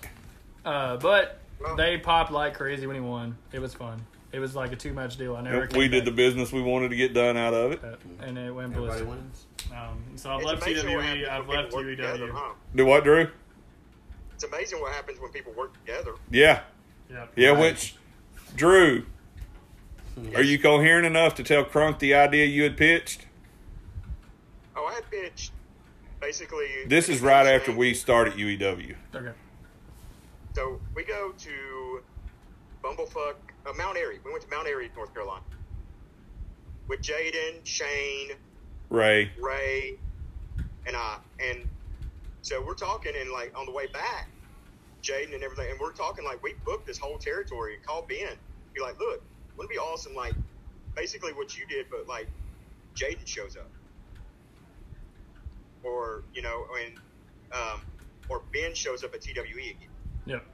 and basically we run like a um, you know Invasion. the NWO stuff. yeah, we are gonna have Shane attack Jake, and then Jake return the favor, and then just back and forth till we finally led to a fucking War Games. Yeah, which would have been cool. But here was the deal with War Games.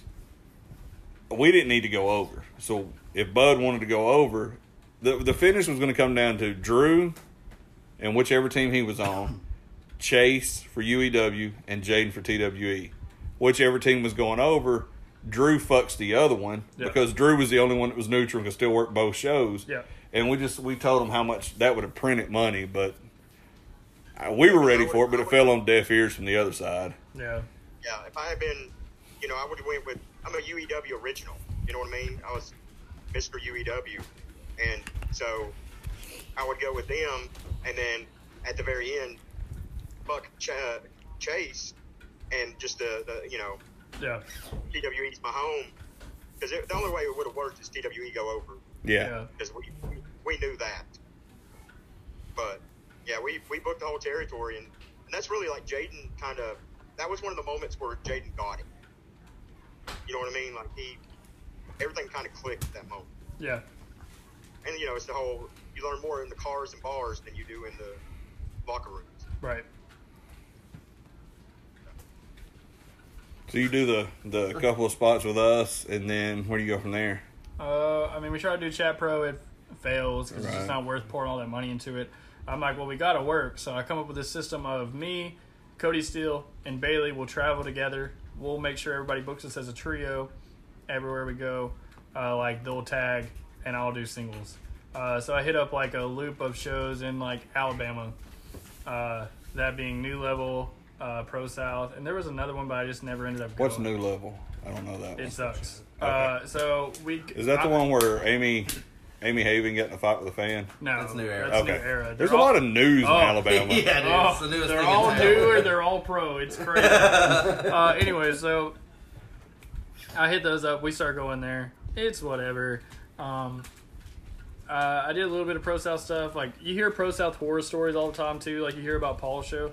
It's actually like not that bad. Drew and I Um, both wrestle for Ace. We we Yeah, like Oh yeah, I'll, I'll there's put Ace over. Like, there's some terrible f- people that wrestle there. yes. And Ace can be a turd sometimes, but it, all I would do is just be like, "Look, Ace, here's the deal. I'll wrestle these guys, and that's it."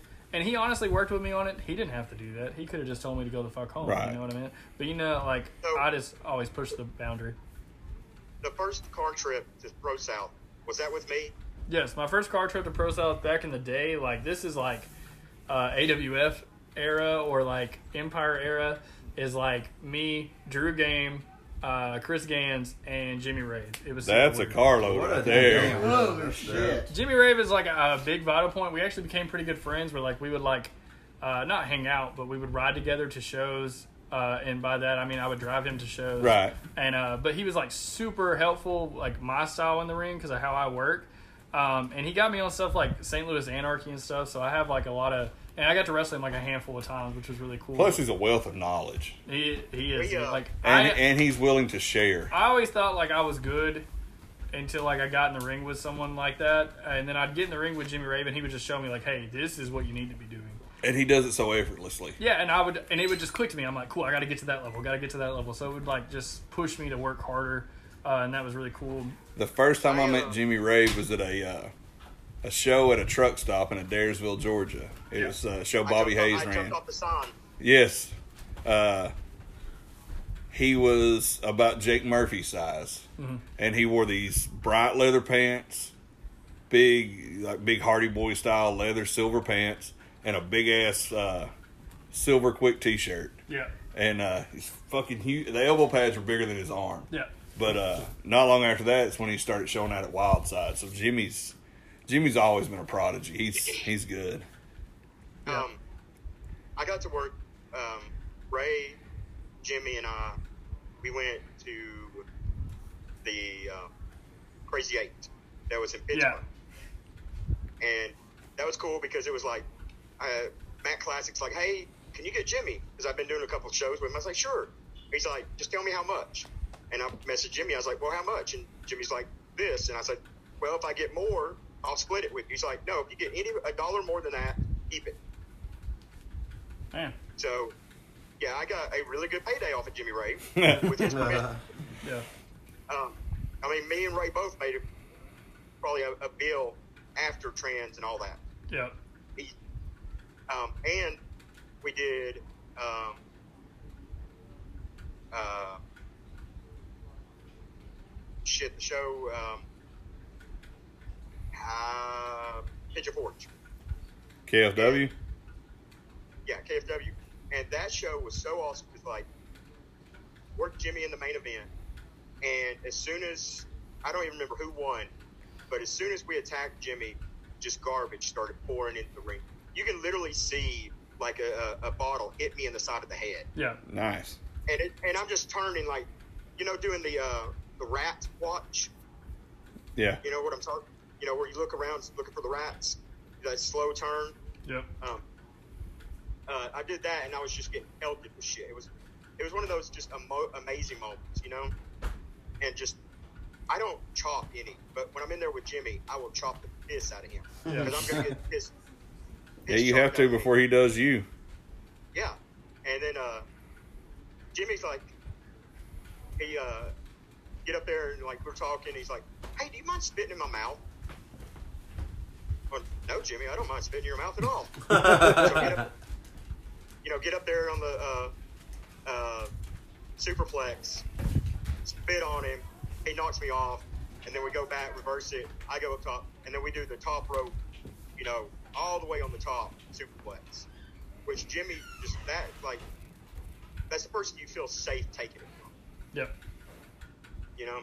So I, no matter what, a lot of stuff Jimmy, bad stuff been said about Jimmy, and he'll say a lot of it's his own fault. Yeah. which you got to do that. Um, now Jimmy's, I, I'll go to bat for him any day. He's taught me more because when I started doing all the um, the Gaga shit that I do, Jimmy's like, yeah, do that Gaga shit, but you got to be when you take over, you got to be really brutal. So because it's not going to work if you're playing ha ha and then you don't beat their ass. Yeah. You know, and that just that clicked with me so quick that you know I can be an asshole. I can play this ha ha, you know, do this little stuff. But when I get pissed off, I'm gonna beat your ass. So So where we at here? I guess we're still traveling in uh, Alabama. Oh yeah. Uh, so I ended up doing a Florida loop that was really cool. Um, like we just got booked on like four or five shows down there. Uh, it was super hot. It was me, Alan Angels, Cody, and uh, Bailey. Uh, it's the first time Cody got to see the beach. That was really cool because he didn't like it.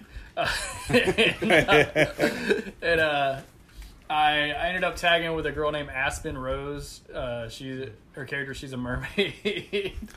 uh, the boys go wild over, her, um, and she's my homie. So uh, we're like, man, we really need to like do this tag team thing more. So then she gets booked on the show called New South, and I was like, hey, can you get me on there? And she was like, yeah, of course. I'll just fly to Chattanooga, stay with you, then you'll ride with me to there. Yeah. Jesus Christ. That's Anyway, nice. so we drive to New South. And she's still in Chattanooga, right? no, she lives in Florida. Jesus Christ. Is that the one that has the OnlyFans? I don't know. That's all of them. I don't think she does. thought this, I think it's a prerequisite for female wrestlers to have smart. OnlyFans. Uh, I have a Drew Game has an OnlyFans. That's true. He's about to make so some damn money. So I, I pull up to the I've show. done customs too. Had Uh. had you ever met Dump before? No. So I pull up to the show. Uh, Dump messages me before the show and says, "Hey man, I've got you working against one of my top talents to really see if you can, uh, you know, like make it. You know, he's he's a he's the standard or whatever he said, like the measuring stick. That was the word. He's the Casual. measuring stick. I walk in and they're like, I'm like, who am I working? They're like, you're working Donnie Primetime. I'm like, Donnie Prime fucking time. Primetime. I've, I've used Donnie. I'm like, Once. I'm like, that guy was a fucking jobber in, in Pro Pro South South. way back in the day when I went. I there. used oh him that's once. funny. Ace And, Ace brought a carload up. It was it was Ace. So it was Ace, Donnie Primetime, and was whoever Sean? was he Donnie's partner at the time. Maybe Brett Jackson. That's it. Yeah, that's So- it. Uh, I knew Sean from was other Alabama shows I'd done, Yeah. and I knew Now, Dump is he in relation to uh, Donnie Janela? It is Donnie. well, he, he found out that he was Joey Janela's cousin, so he changed his last name. after Joey Janela got a contract, of course. Right, because Cody Rhodes Right. suggested he did the cha- name change. Dump He'll tell used you all to- about it. Just ask him. Dump used to wrestle with us at uh, Ultimate NWA in Scottsboro. Yeah. it was him and some other dude, and they did like a uh, like a redneck backwoods mountain gimmick. Yeah. It's just Uh, I can't remember what the other guy's name was to save my life. I do remember they had a valet. They were friends with Christian Hain. Okay. So Chris got them booked, and I was married to Dump and his partner for like four months. Tank hates him. I ain't got no problem with him. I- Like, we had good match.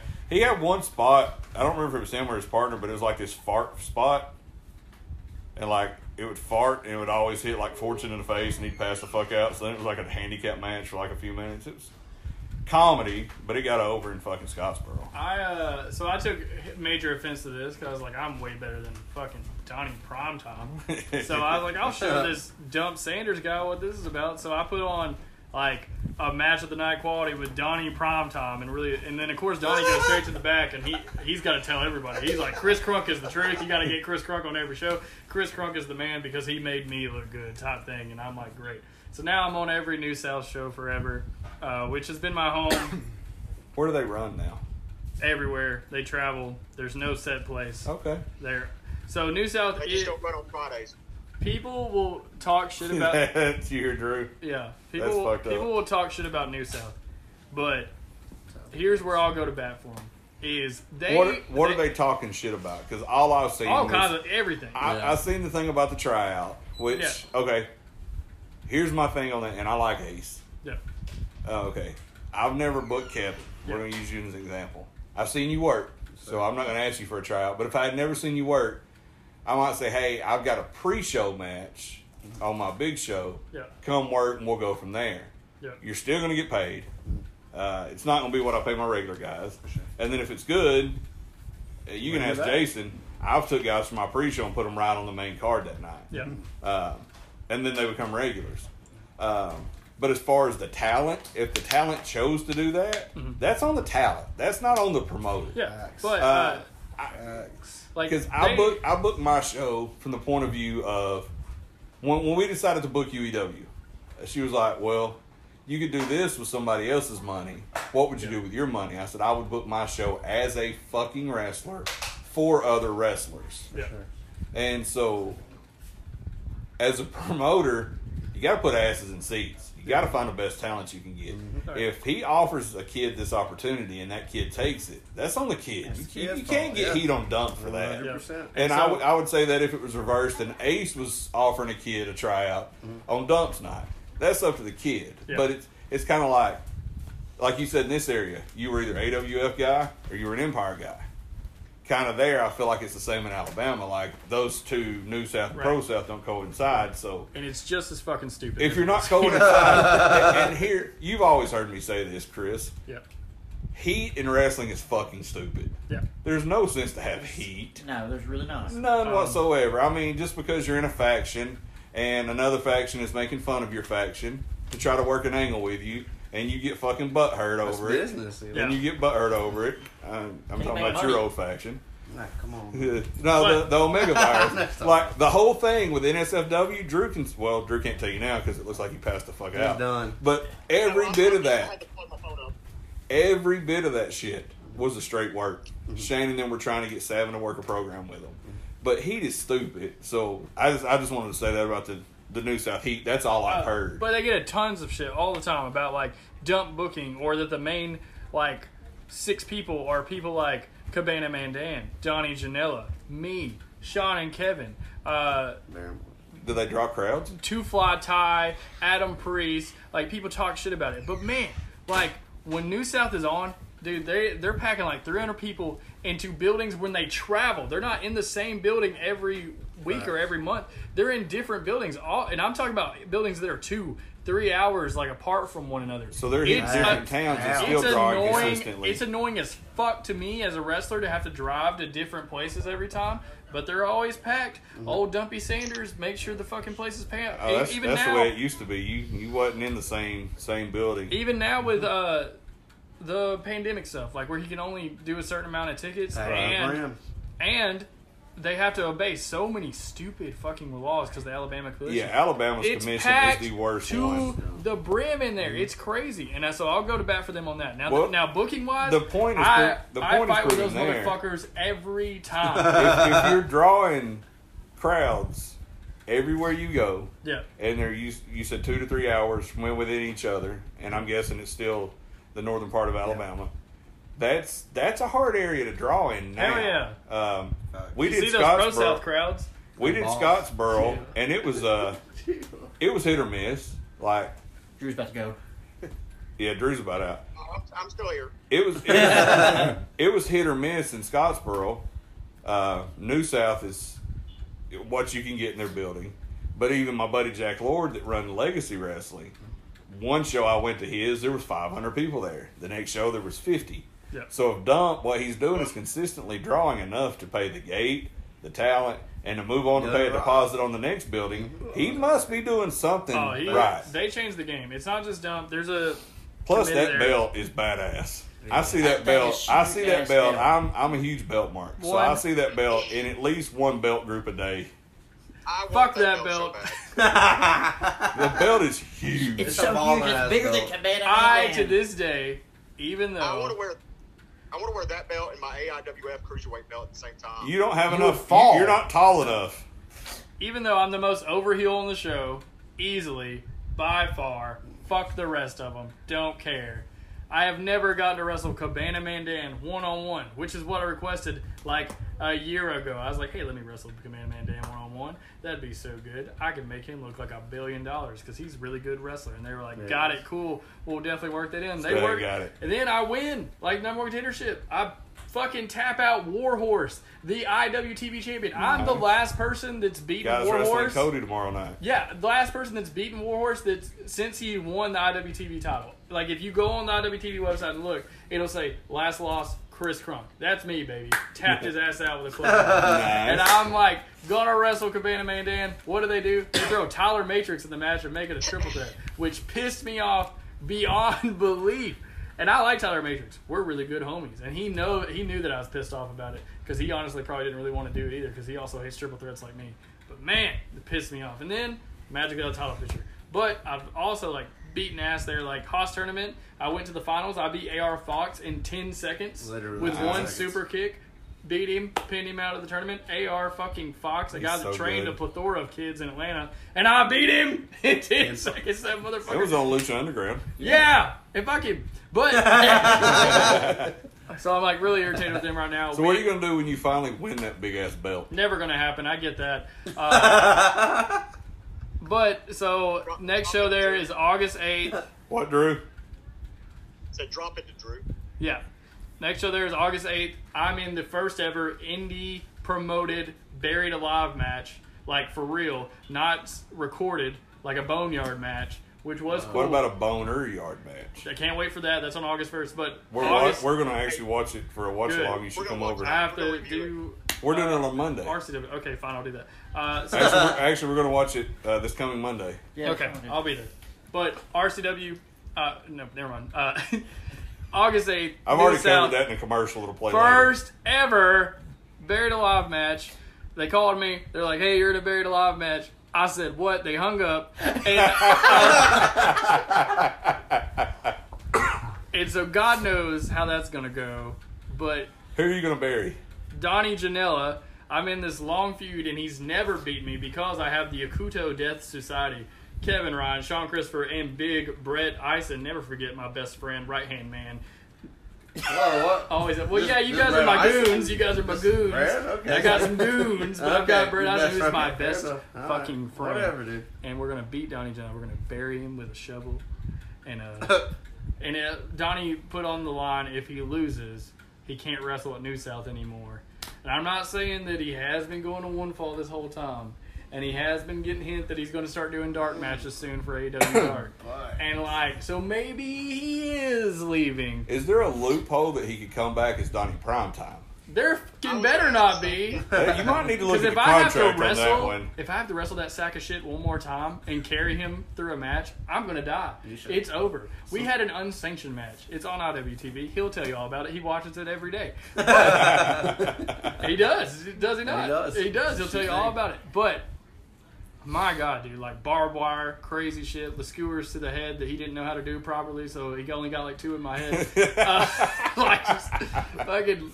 Uh, we did this one spot where I pour a bag full of VHS tapes in the ring, and he gives me a tombstone through it, and somebody's supposed to break up the pin and didn't make it in time, So you have to kick out of a tombstone. so I had to kick out of a tombstone Nice. on VHS tapes because somebody couldn't make it to break up the pin. Shout out to Sean Christopher on that. Yeah, both of them. Hey, hey, yeah, don't make Crunk fun is pointing myself. his thumb directly at Kevin Ryan. I hate them both. And then now that I have Sean and Kevin everywhere I go, they're like, "Hey man, you know, it'd be really cool if you guys just did a six man tag. Yeah. You guys would be so good in a six man tag." And I'm like, "Hey, No. I fucking hate six man tags. You tell them you already hate tags. You really hate six man tags. Because we did like five six man tags in a row. right? Literally just back and forth. and they were torture because it was me walking the other team through the six man tag every time because they'd be like, "I don't what I do," and they're like, "We've never tagged before, or we're not a tag team," and I'm like, "Great."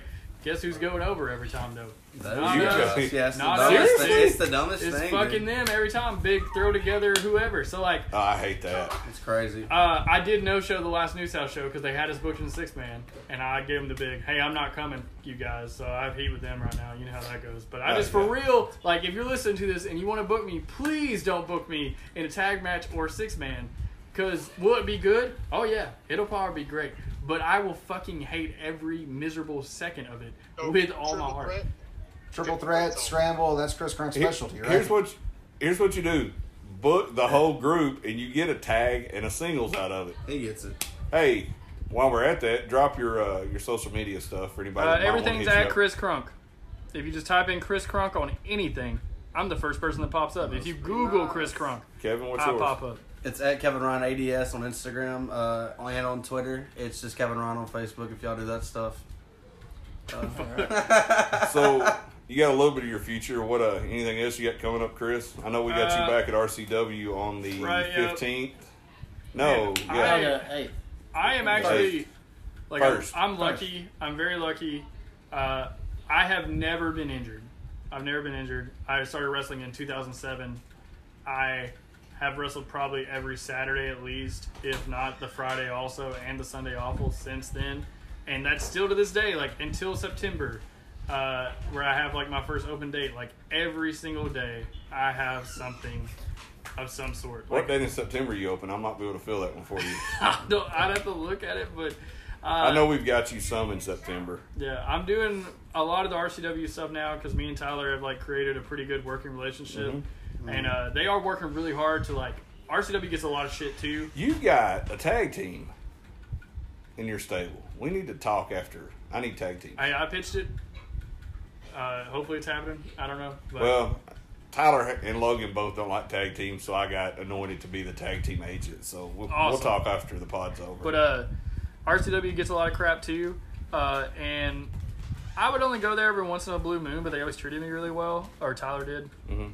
Specifically. Everybody else was always really nice to me too, but like they really like tried really hard to fix that place. Tyler has. Tyler Tyler has. has worked his ass off. Um, the cool thing about Tyler is that when he messages me, and I'm really, I'm really like uh, into communication when it comes to wrestling. Like I want you to tell me what I'm doing. If you don't, if if you're like, oh, we'll just figure it out when you get there, then I'm pissed, right? Right. Then I don't want If you want to take the time to book a talent, right. let But them know what they're doing. He'll send me like two months worth of work, which is cool. No, a lot of people do that. Honestly, no one else I work for does that, and it's incredible.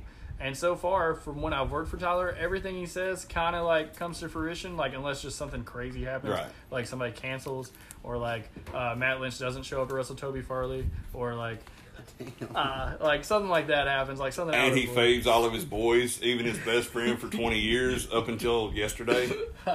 And then he just sends you a random vague fucking message like, I I'm love sorry, I got a lot of shit going on. Well, I- motherfucker, pick up the phone and tell me on Saturday. I absolutely love Matt Lynch. I love about Matt, there. too. Him and Joey, uh, they actually came to my backyard show once. Oh, okay. I used to run a backyard show. Drew went to their backyard show Yeah. once. I went And, to uh, uh, the Saudi Boys backyard show. I actually wrestled Dan the Dragon Wilson in the main event of one of their backyard Yeah. shows, and it was better than the actual show Yeah. I worked that Saturday night. I tagged with uh, I tagged with Chunky Dragon. He was grew up at the time, like we grew up together, and we wrestled the Lynch Mob in the main event of our backyard Nice. show, like way back in the day, and they beat the ever living fuck out of us. Yeah, those boys are still But, overly stiff. Man, You how know. cool was Yeah, that? bro. Oh, I you love, know I love firsthand. working with Damn. them. Like I could work with them forever because like Kevin was in the match. I told you that uh, we watched at Southern Honor when Joey hurt his ankle, and Tyler said, "Look at him selling." I said, "Nah, he ain't selling. He's fucked." Yeah. And they still, y'all still went about 13 minutes after Still a that. hell of a Had match. a good yeah. match. Yeah. Joey can do that, man. um, It's incredible. I've wrestled all, like we've got a lot of stuff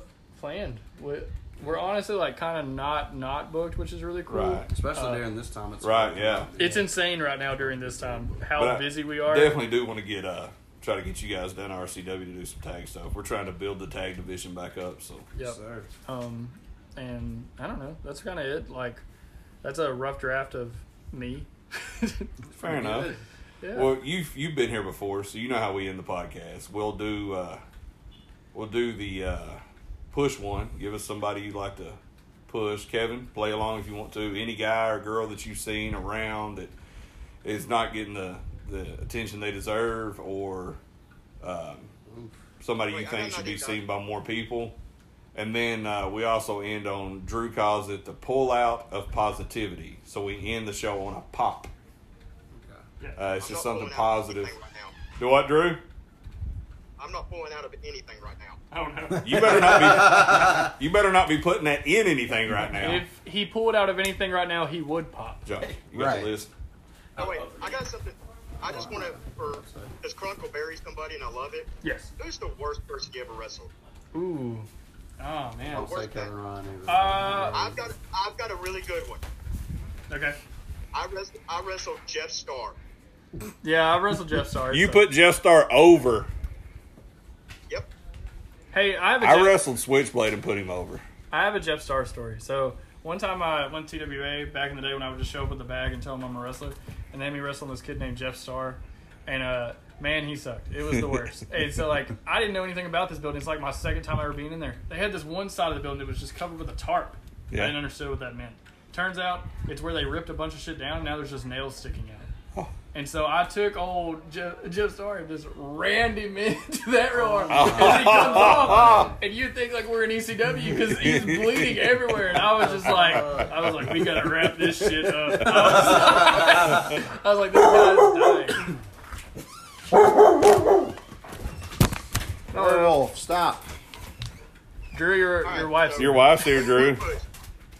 Who would I push? Hey, gorgeous. Oh, hey, Drew, what's up? Who would I push? Uh, Or Damn. if yours and mine's the If same you thing. if you need time, we can come You go back to first. you. Uh, if I had anybody to push, it'd be Adam Priest. Okay. Oh, yes. I think Adam Priest is the guy that everybody should be looking at right now. That is going to be signed within a year. fuck Like, you, priest. Yeah, fuck you, Priest, but he should definitely be looked at way more. That dude's so into uh, so I like him. incredible, dude.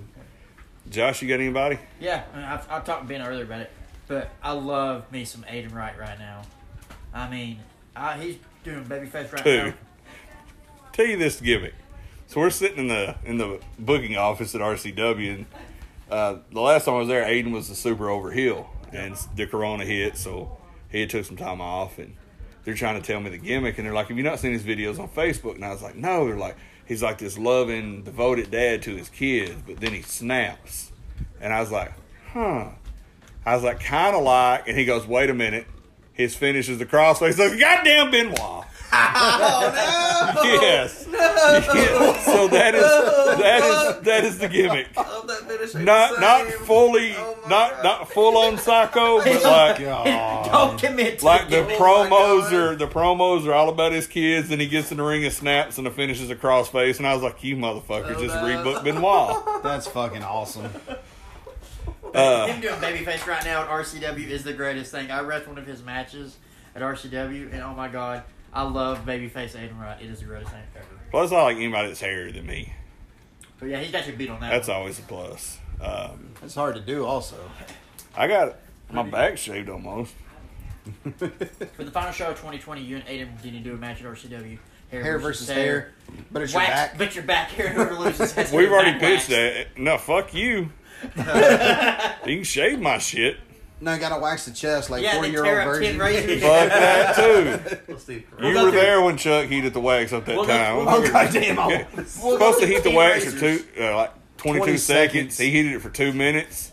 Oh my threw it on my skin. uh, whap, ah, fucking third degree burns. Then, You heard the shit then this sizzle. girl I was fucking at the time, she goes, "Here, try this stuff. It's called Apple Stop. That shit was acid. Fucking ate my skin up and shit. I was just like, and then Dan Wilson was like, "It's fucking be hairy. Yeah. Nobody else is doing it. Wear a singlet, be hairy." Is that the is that the nurse? Drew's dead. No, that's me. Oh, I was like, what is happening? All right. Well, I guess we lost Drew. Um, let's see. So who's the guy you would push, man? Uh, this week, I think I'm going to push John Cruz or Serpentico. He's doing a lot of AEW Dark now. He's based out of Florida. He runs the uh, Team 3D Academy. Dude is dude's legit. Uh, he's kind of getting his chance now with the AEW Dark stuff. Uh, don't know how much more they'll do the mask gimmick since uh, Sammy. Sammy Guevara wore it on Dynamite. But other than that, uh, that's that's my one for this week. I like that. Jay Solomon, push. I'm gonna go with somebody we hadn't really talked a lot about on the show tonight. Uh, Donnie Janela. He should, We got this podcast. guys. Last was week, you, last week you pushed Frenchie. Little Rivera. no, I've I've only met Donnie like once, and he was he was an alright dude. He was at the mixtape show at Yeah, the, yeah, that's before all you I that you how one good he time. was the whole time. No, no. he never mentioned that. I thought he was very humble. What if I just tried to text Drew? Donnie prime time. He didn't mean Yeah. to know. He wasn't even turned off. Uh, if I had to, so I'll do two. I'll do two because I was to, told to bury somebody and I didn't. Uh, so the first person, the worst person I ever been in the ring with was Paul Hatchet. Uh, because day go. I had stitches all over my eyebrow and I was wrestling on this show, which I already hated. And uh, it was Chip's show. And I walked with him. I said, "Hey, old man, here's the deal. Watch this eyebrow because if it gets open, like it's Blood City. What does he do as soon as we lock up? He locks up with me and like just scrapes my Headbutts you. eyebrow." and like blood just starts pouring. So what do I do? I beat the shit out of that old guy. I felt so bad, but I was so mad. And I'm small, so it doesn't make a lot of sense. But I am very angry. But uh, if I had to push one, here I'll throw you through a loop. You ready? Don't have me no done I'm gonna push Bailey Blake. What about that? Hey! That's a king. good answer. I like, Because I like Bailey. I love Bailey. It's a good answer. oh, he's a piece of shit. But Hell of a wrestler. in the ring, he's so clean. And he wrestles just like somebody else I know, which I'm a very big fan of. It's me, by the way. Uh, and if somebody would just like push that kid and be like, "Hey, get in shape, you fat piece of Does shit." he still and wrestle? try- Yeah, he does. He wrestles at TWE. Okay. He just had a barn burner with Brett Eisen, I like Brett. uh, and it was dope. Oh, Brett's my best friend, dude. we have been best best, friend. friends. How you want to leave us on a positivity note, Chris? Ooh, uh, I don't know. Anti Like, Chris Crunk. yeah, it's very anti me. I am a super negative person sometimes, uh, but I have been trying to be kind of positive recently. And that's what we're doing. We're just trying to. The world's full of negativity now, so try to leave it a little, Um, a little good something bright. that you'll learn from this is don't judge someone until you actually meet them. A big flaw to like Chris Crunk, the the story, because everybody's like Chris Crunk, I hate him. He's a terrible person. Is most of those people haven't met me, and when they do, They're hearing meet it me, third hand. it usually changes.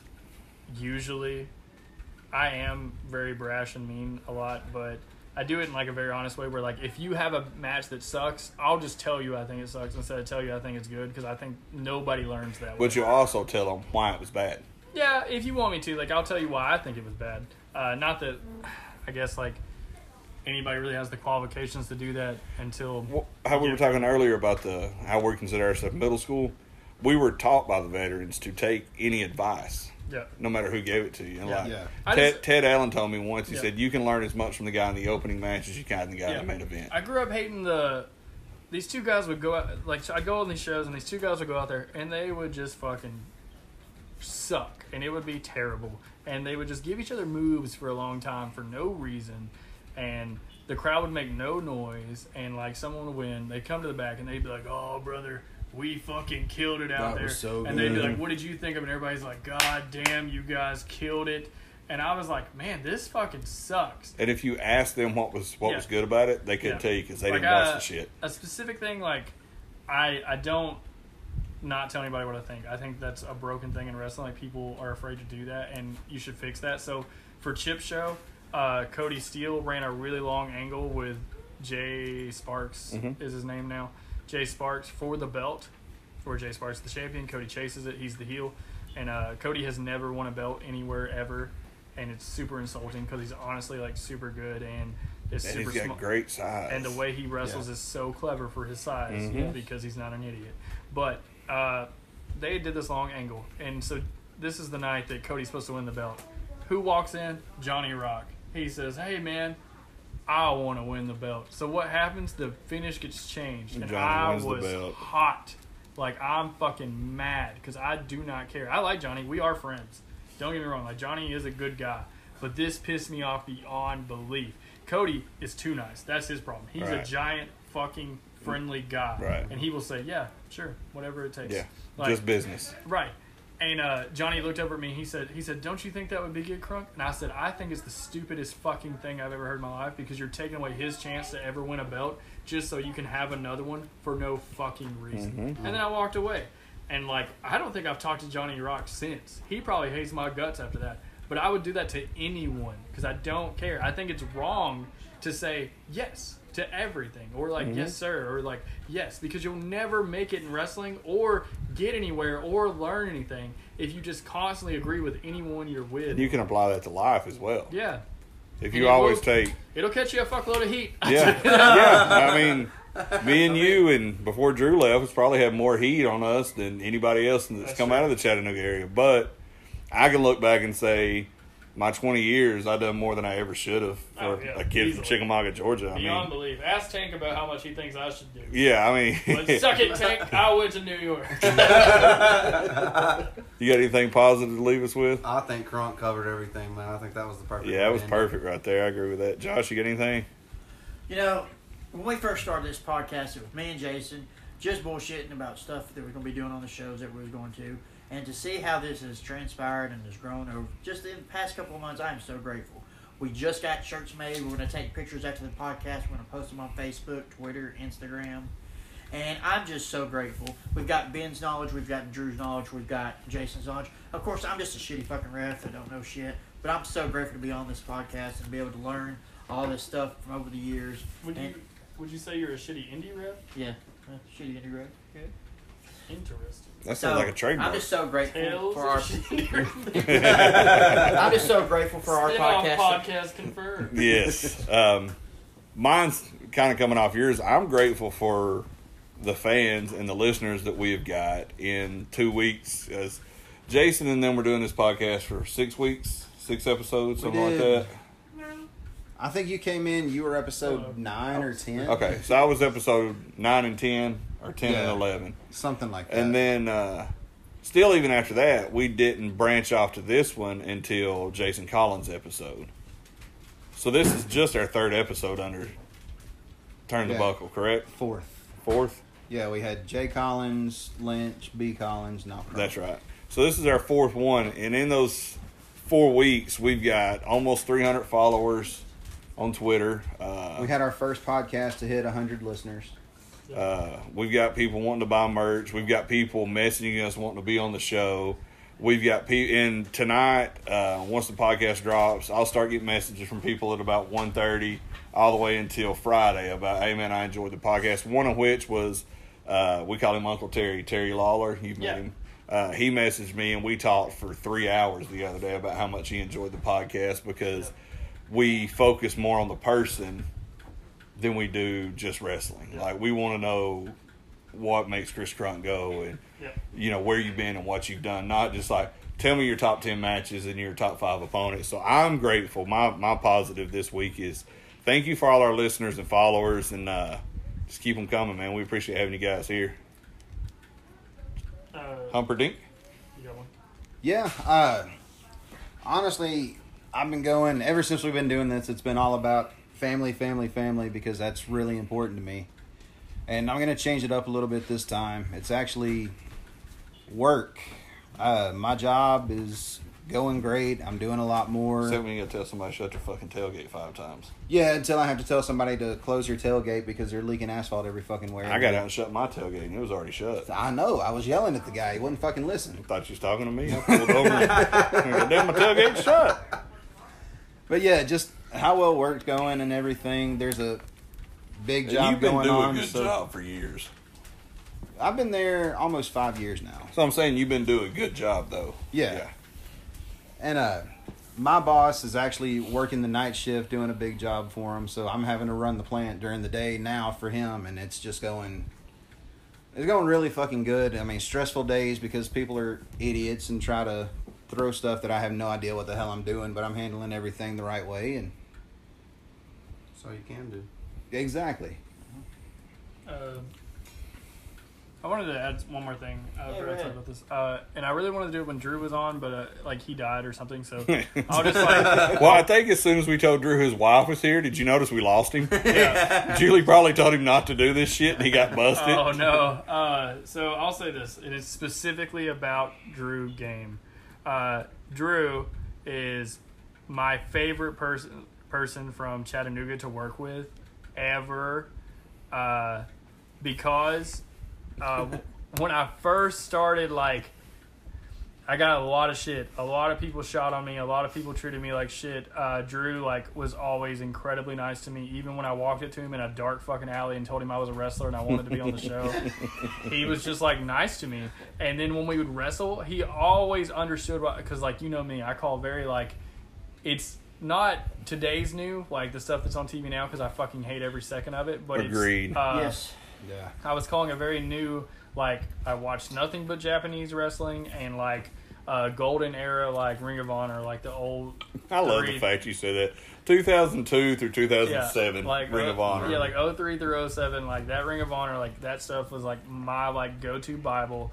I was like obsessed with like Eddie Edwards in Noah when he won the GHC title. Oh, yes. And I would come up with all this like crazy elaborate stuff for at the time, which was like super new for here. And Drew was always super open to it. He always wanted to do it. He would always implement it with me, and we would have the greatest matches. And he was always just the friendliest guy. And I'm sure you guys get it too, because like he's the exception. Is Yes. his, is his thing. Like Yeah. everywhere he goes, he fits right in.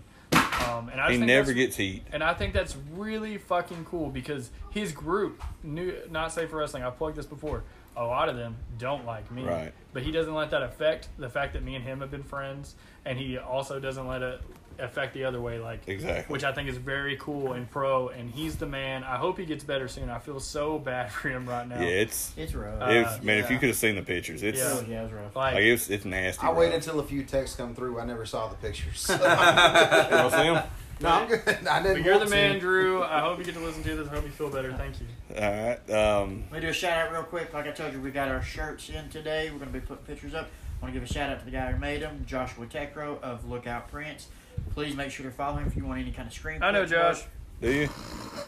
And We dated the same girl. Is it just, it, Crunk can't get a discount.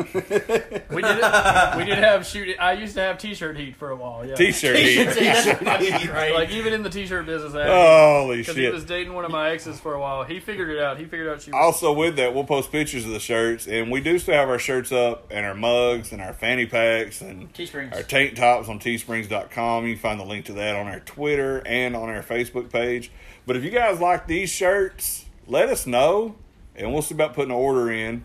Yeah, if we'll we get can get a, together and everything. we like to get a, we like to get a, a good size order in so we can get them cheaper for you guys. Um, like we got what we got. We got five shirts in. We got them at a good price. I'm not going to tell you what we paid for them because then we can't make no fucking money off you motherfuckers.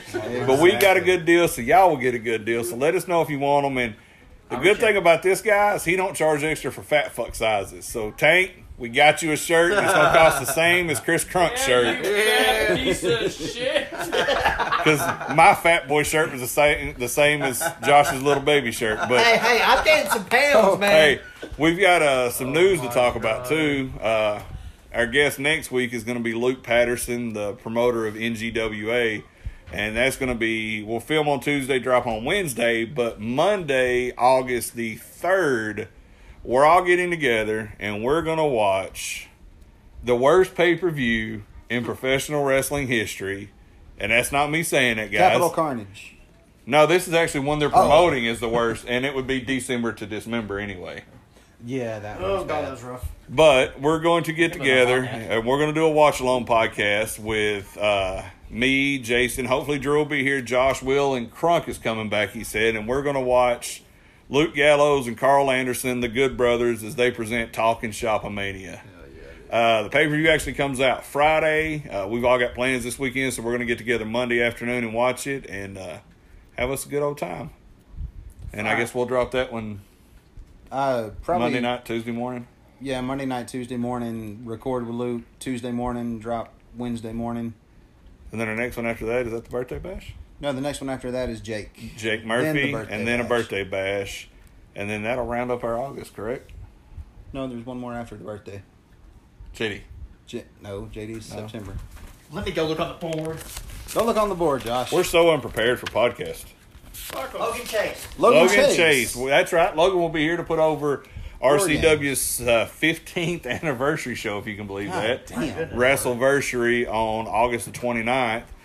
And That's Luke's- my birthday. I feel like your maybe I need to do a unscripted run in in a fucking ladder match in fucking flip flops and win that bitch. Sounds like a plan. I mean, if You're a anybody climbs the ladder, I don't. can chunk a fucking flip flop at him. I mean, really, who throws a shoe? It's not a shoe, it's a flip flop. My shoes cost too much goddamn money to be throwing them bitches. I ain't throwing a Jordan right. at somebody. I throw a thirty dollar flip flop at a bitch, but Thirty dollars. You get flip flops for five bucks at Walmart, they, homie. they hurt my toes. I God follow. damn, Nigga, you know I don't wear rubbers. bastard. You can't say that. You know I don't wear rubbers.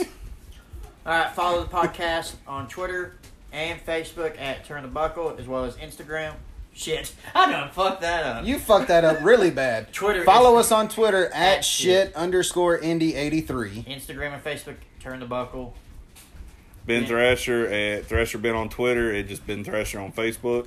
Uh, Drew Game is at Drew effing Game on Twitter. Uh, you can search for Drew Game on pretty much everything else and probably yeah, find him. OnlyFans will pop up. Drew, Game effing Game. OnlyFans. Chris Crunk is everything. It's Chris Crunk. Yup. Kevin Ryan ADS. And then Kevin Ryan uh, on the Book of Face. You know what it is. That's it. Well, guys, thank you so much for joining us, Chris. We appreciate you coming on, man. Yes, Crunk, thank you for coming. Thanks, Kevin, for coming, hanging out too. Sir. Thanks And, for uh, the sausage. Take that how you want, fuckers. Friday night, August the 4th, RCW returns, 806 North 2nd Avenue, Chatsworth, Georgia. Adult tickets $10, kids are 5 Family four pack of tickets $25. We will still follow all social distancing regulations. On that night, you will see the Gold Rush qualifying matches. Winners will qualify for a spot in the Gold Rush ladder match at the anniversary show on August the 29th. Winner will get a contract able to cash in on any RCW championship. You will see Chris Crunk take on Jake Murphy, Paul Manson versus Chris Gans. Three matches to determine the team that gets the advantage in War Games, representing Team RCW Dorian Crow versus Illuminati member Brandon Collins, Aiden Wright versus Johnny Viper. I'm sorry, Aiden Wright versus Jason Collins, and CJ Holloway versus Johnny Viper. Also, RCW Heavyweight Champion Landon Priest will defend against Jess Wade. All this is leading up to the big 15 year anniversary show, Wrestleversary, on August the 29th, featuring war games between the Illuminati, Team RCW, the Gold Rush Ladder Match, Double Ring Battle Royal to crown Mr. RCW, and more. Don't miss it. Be there.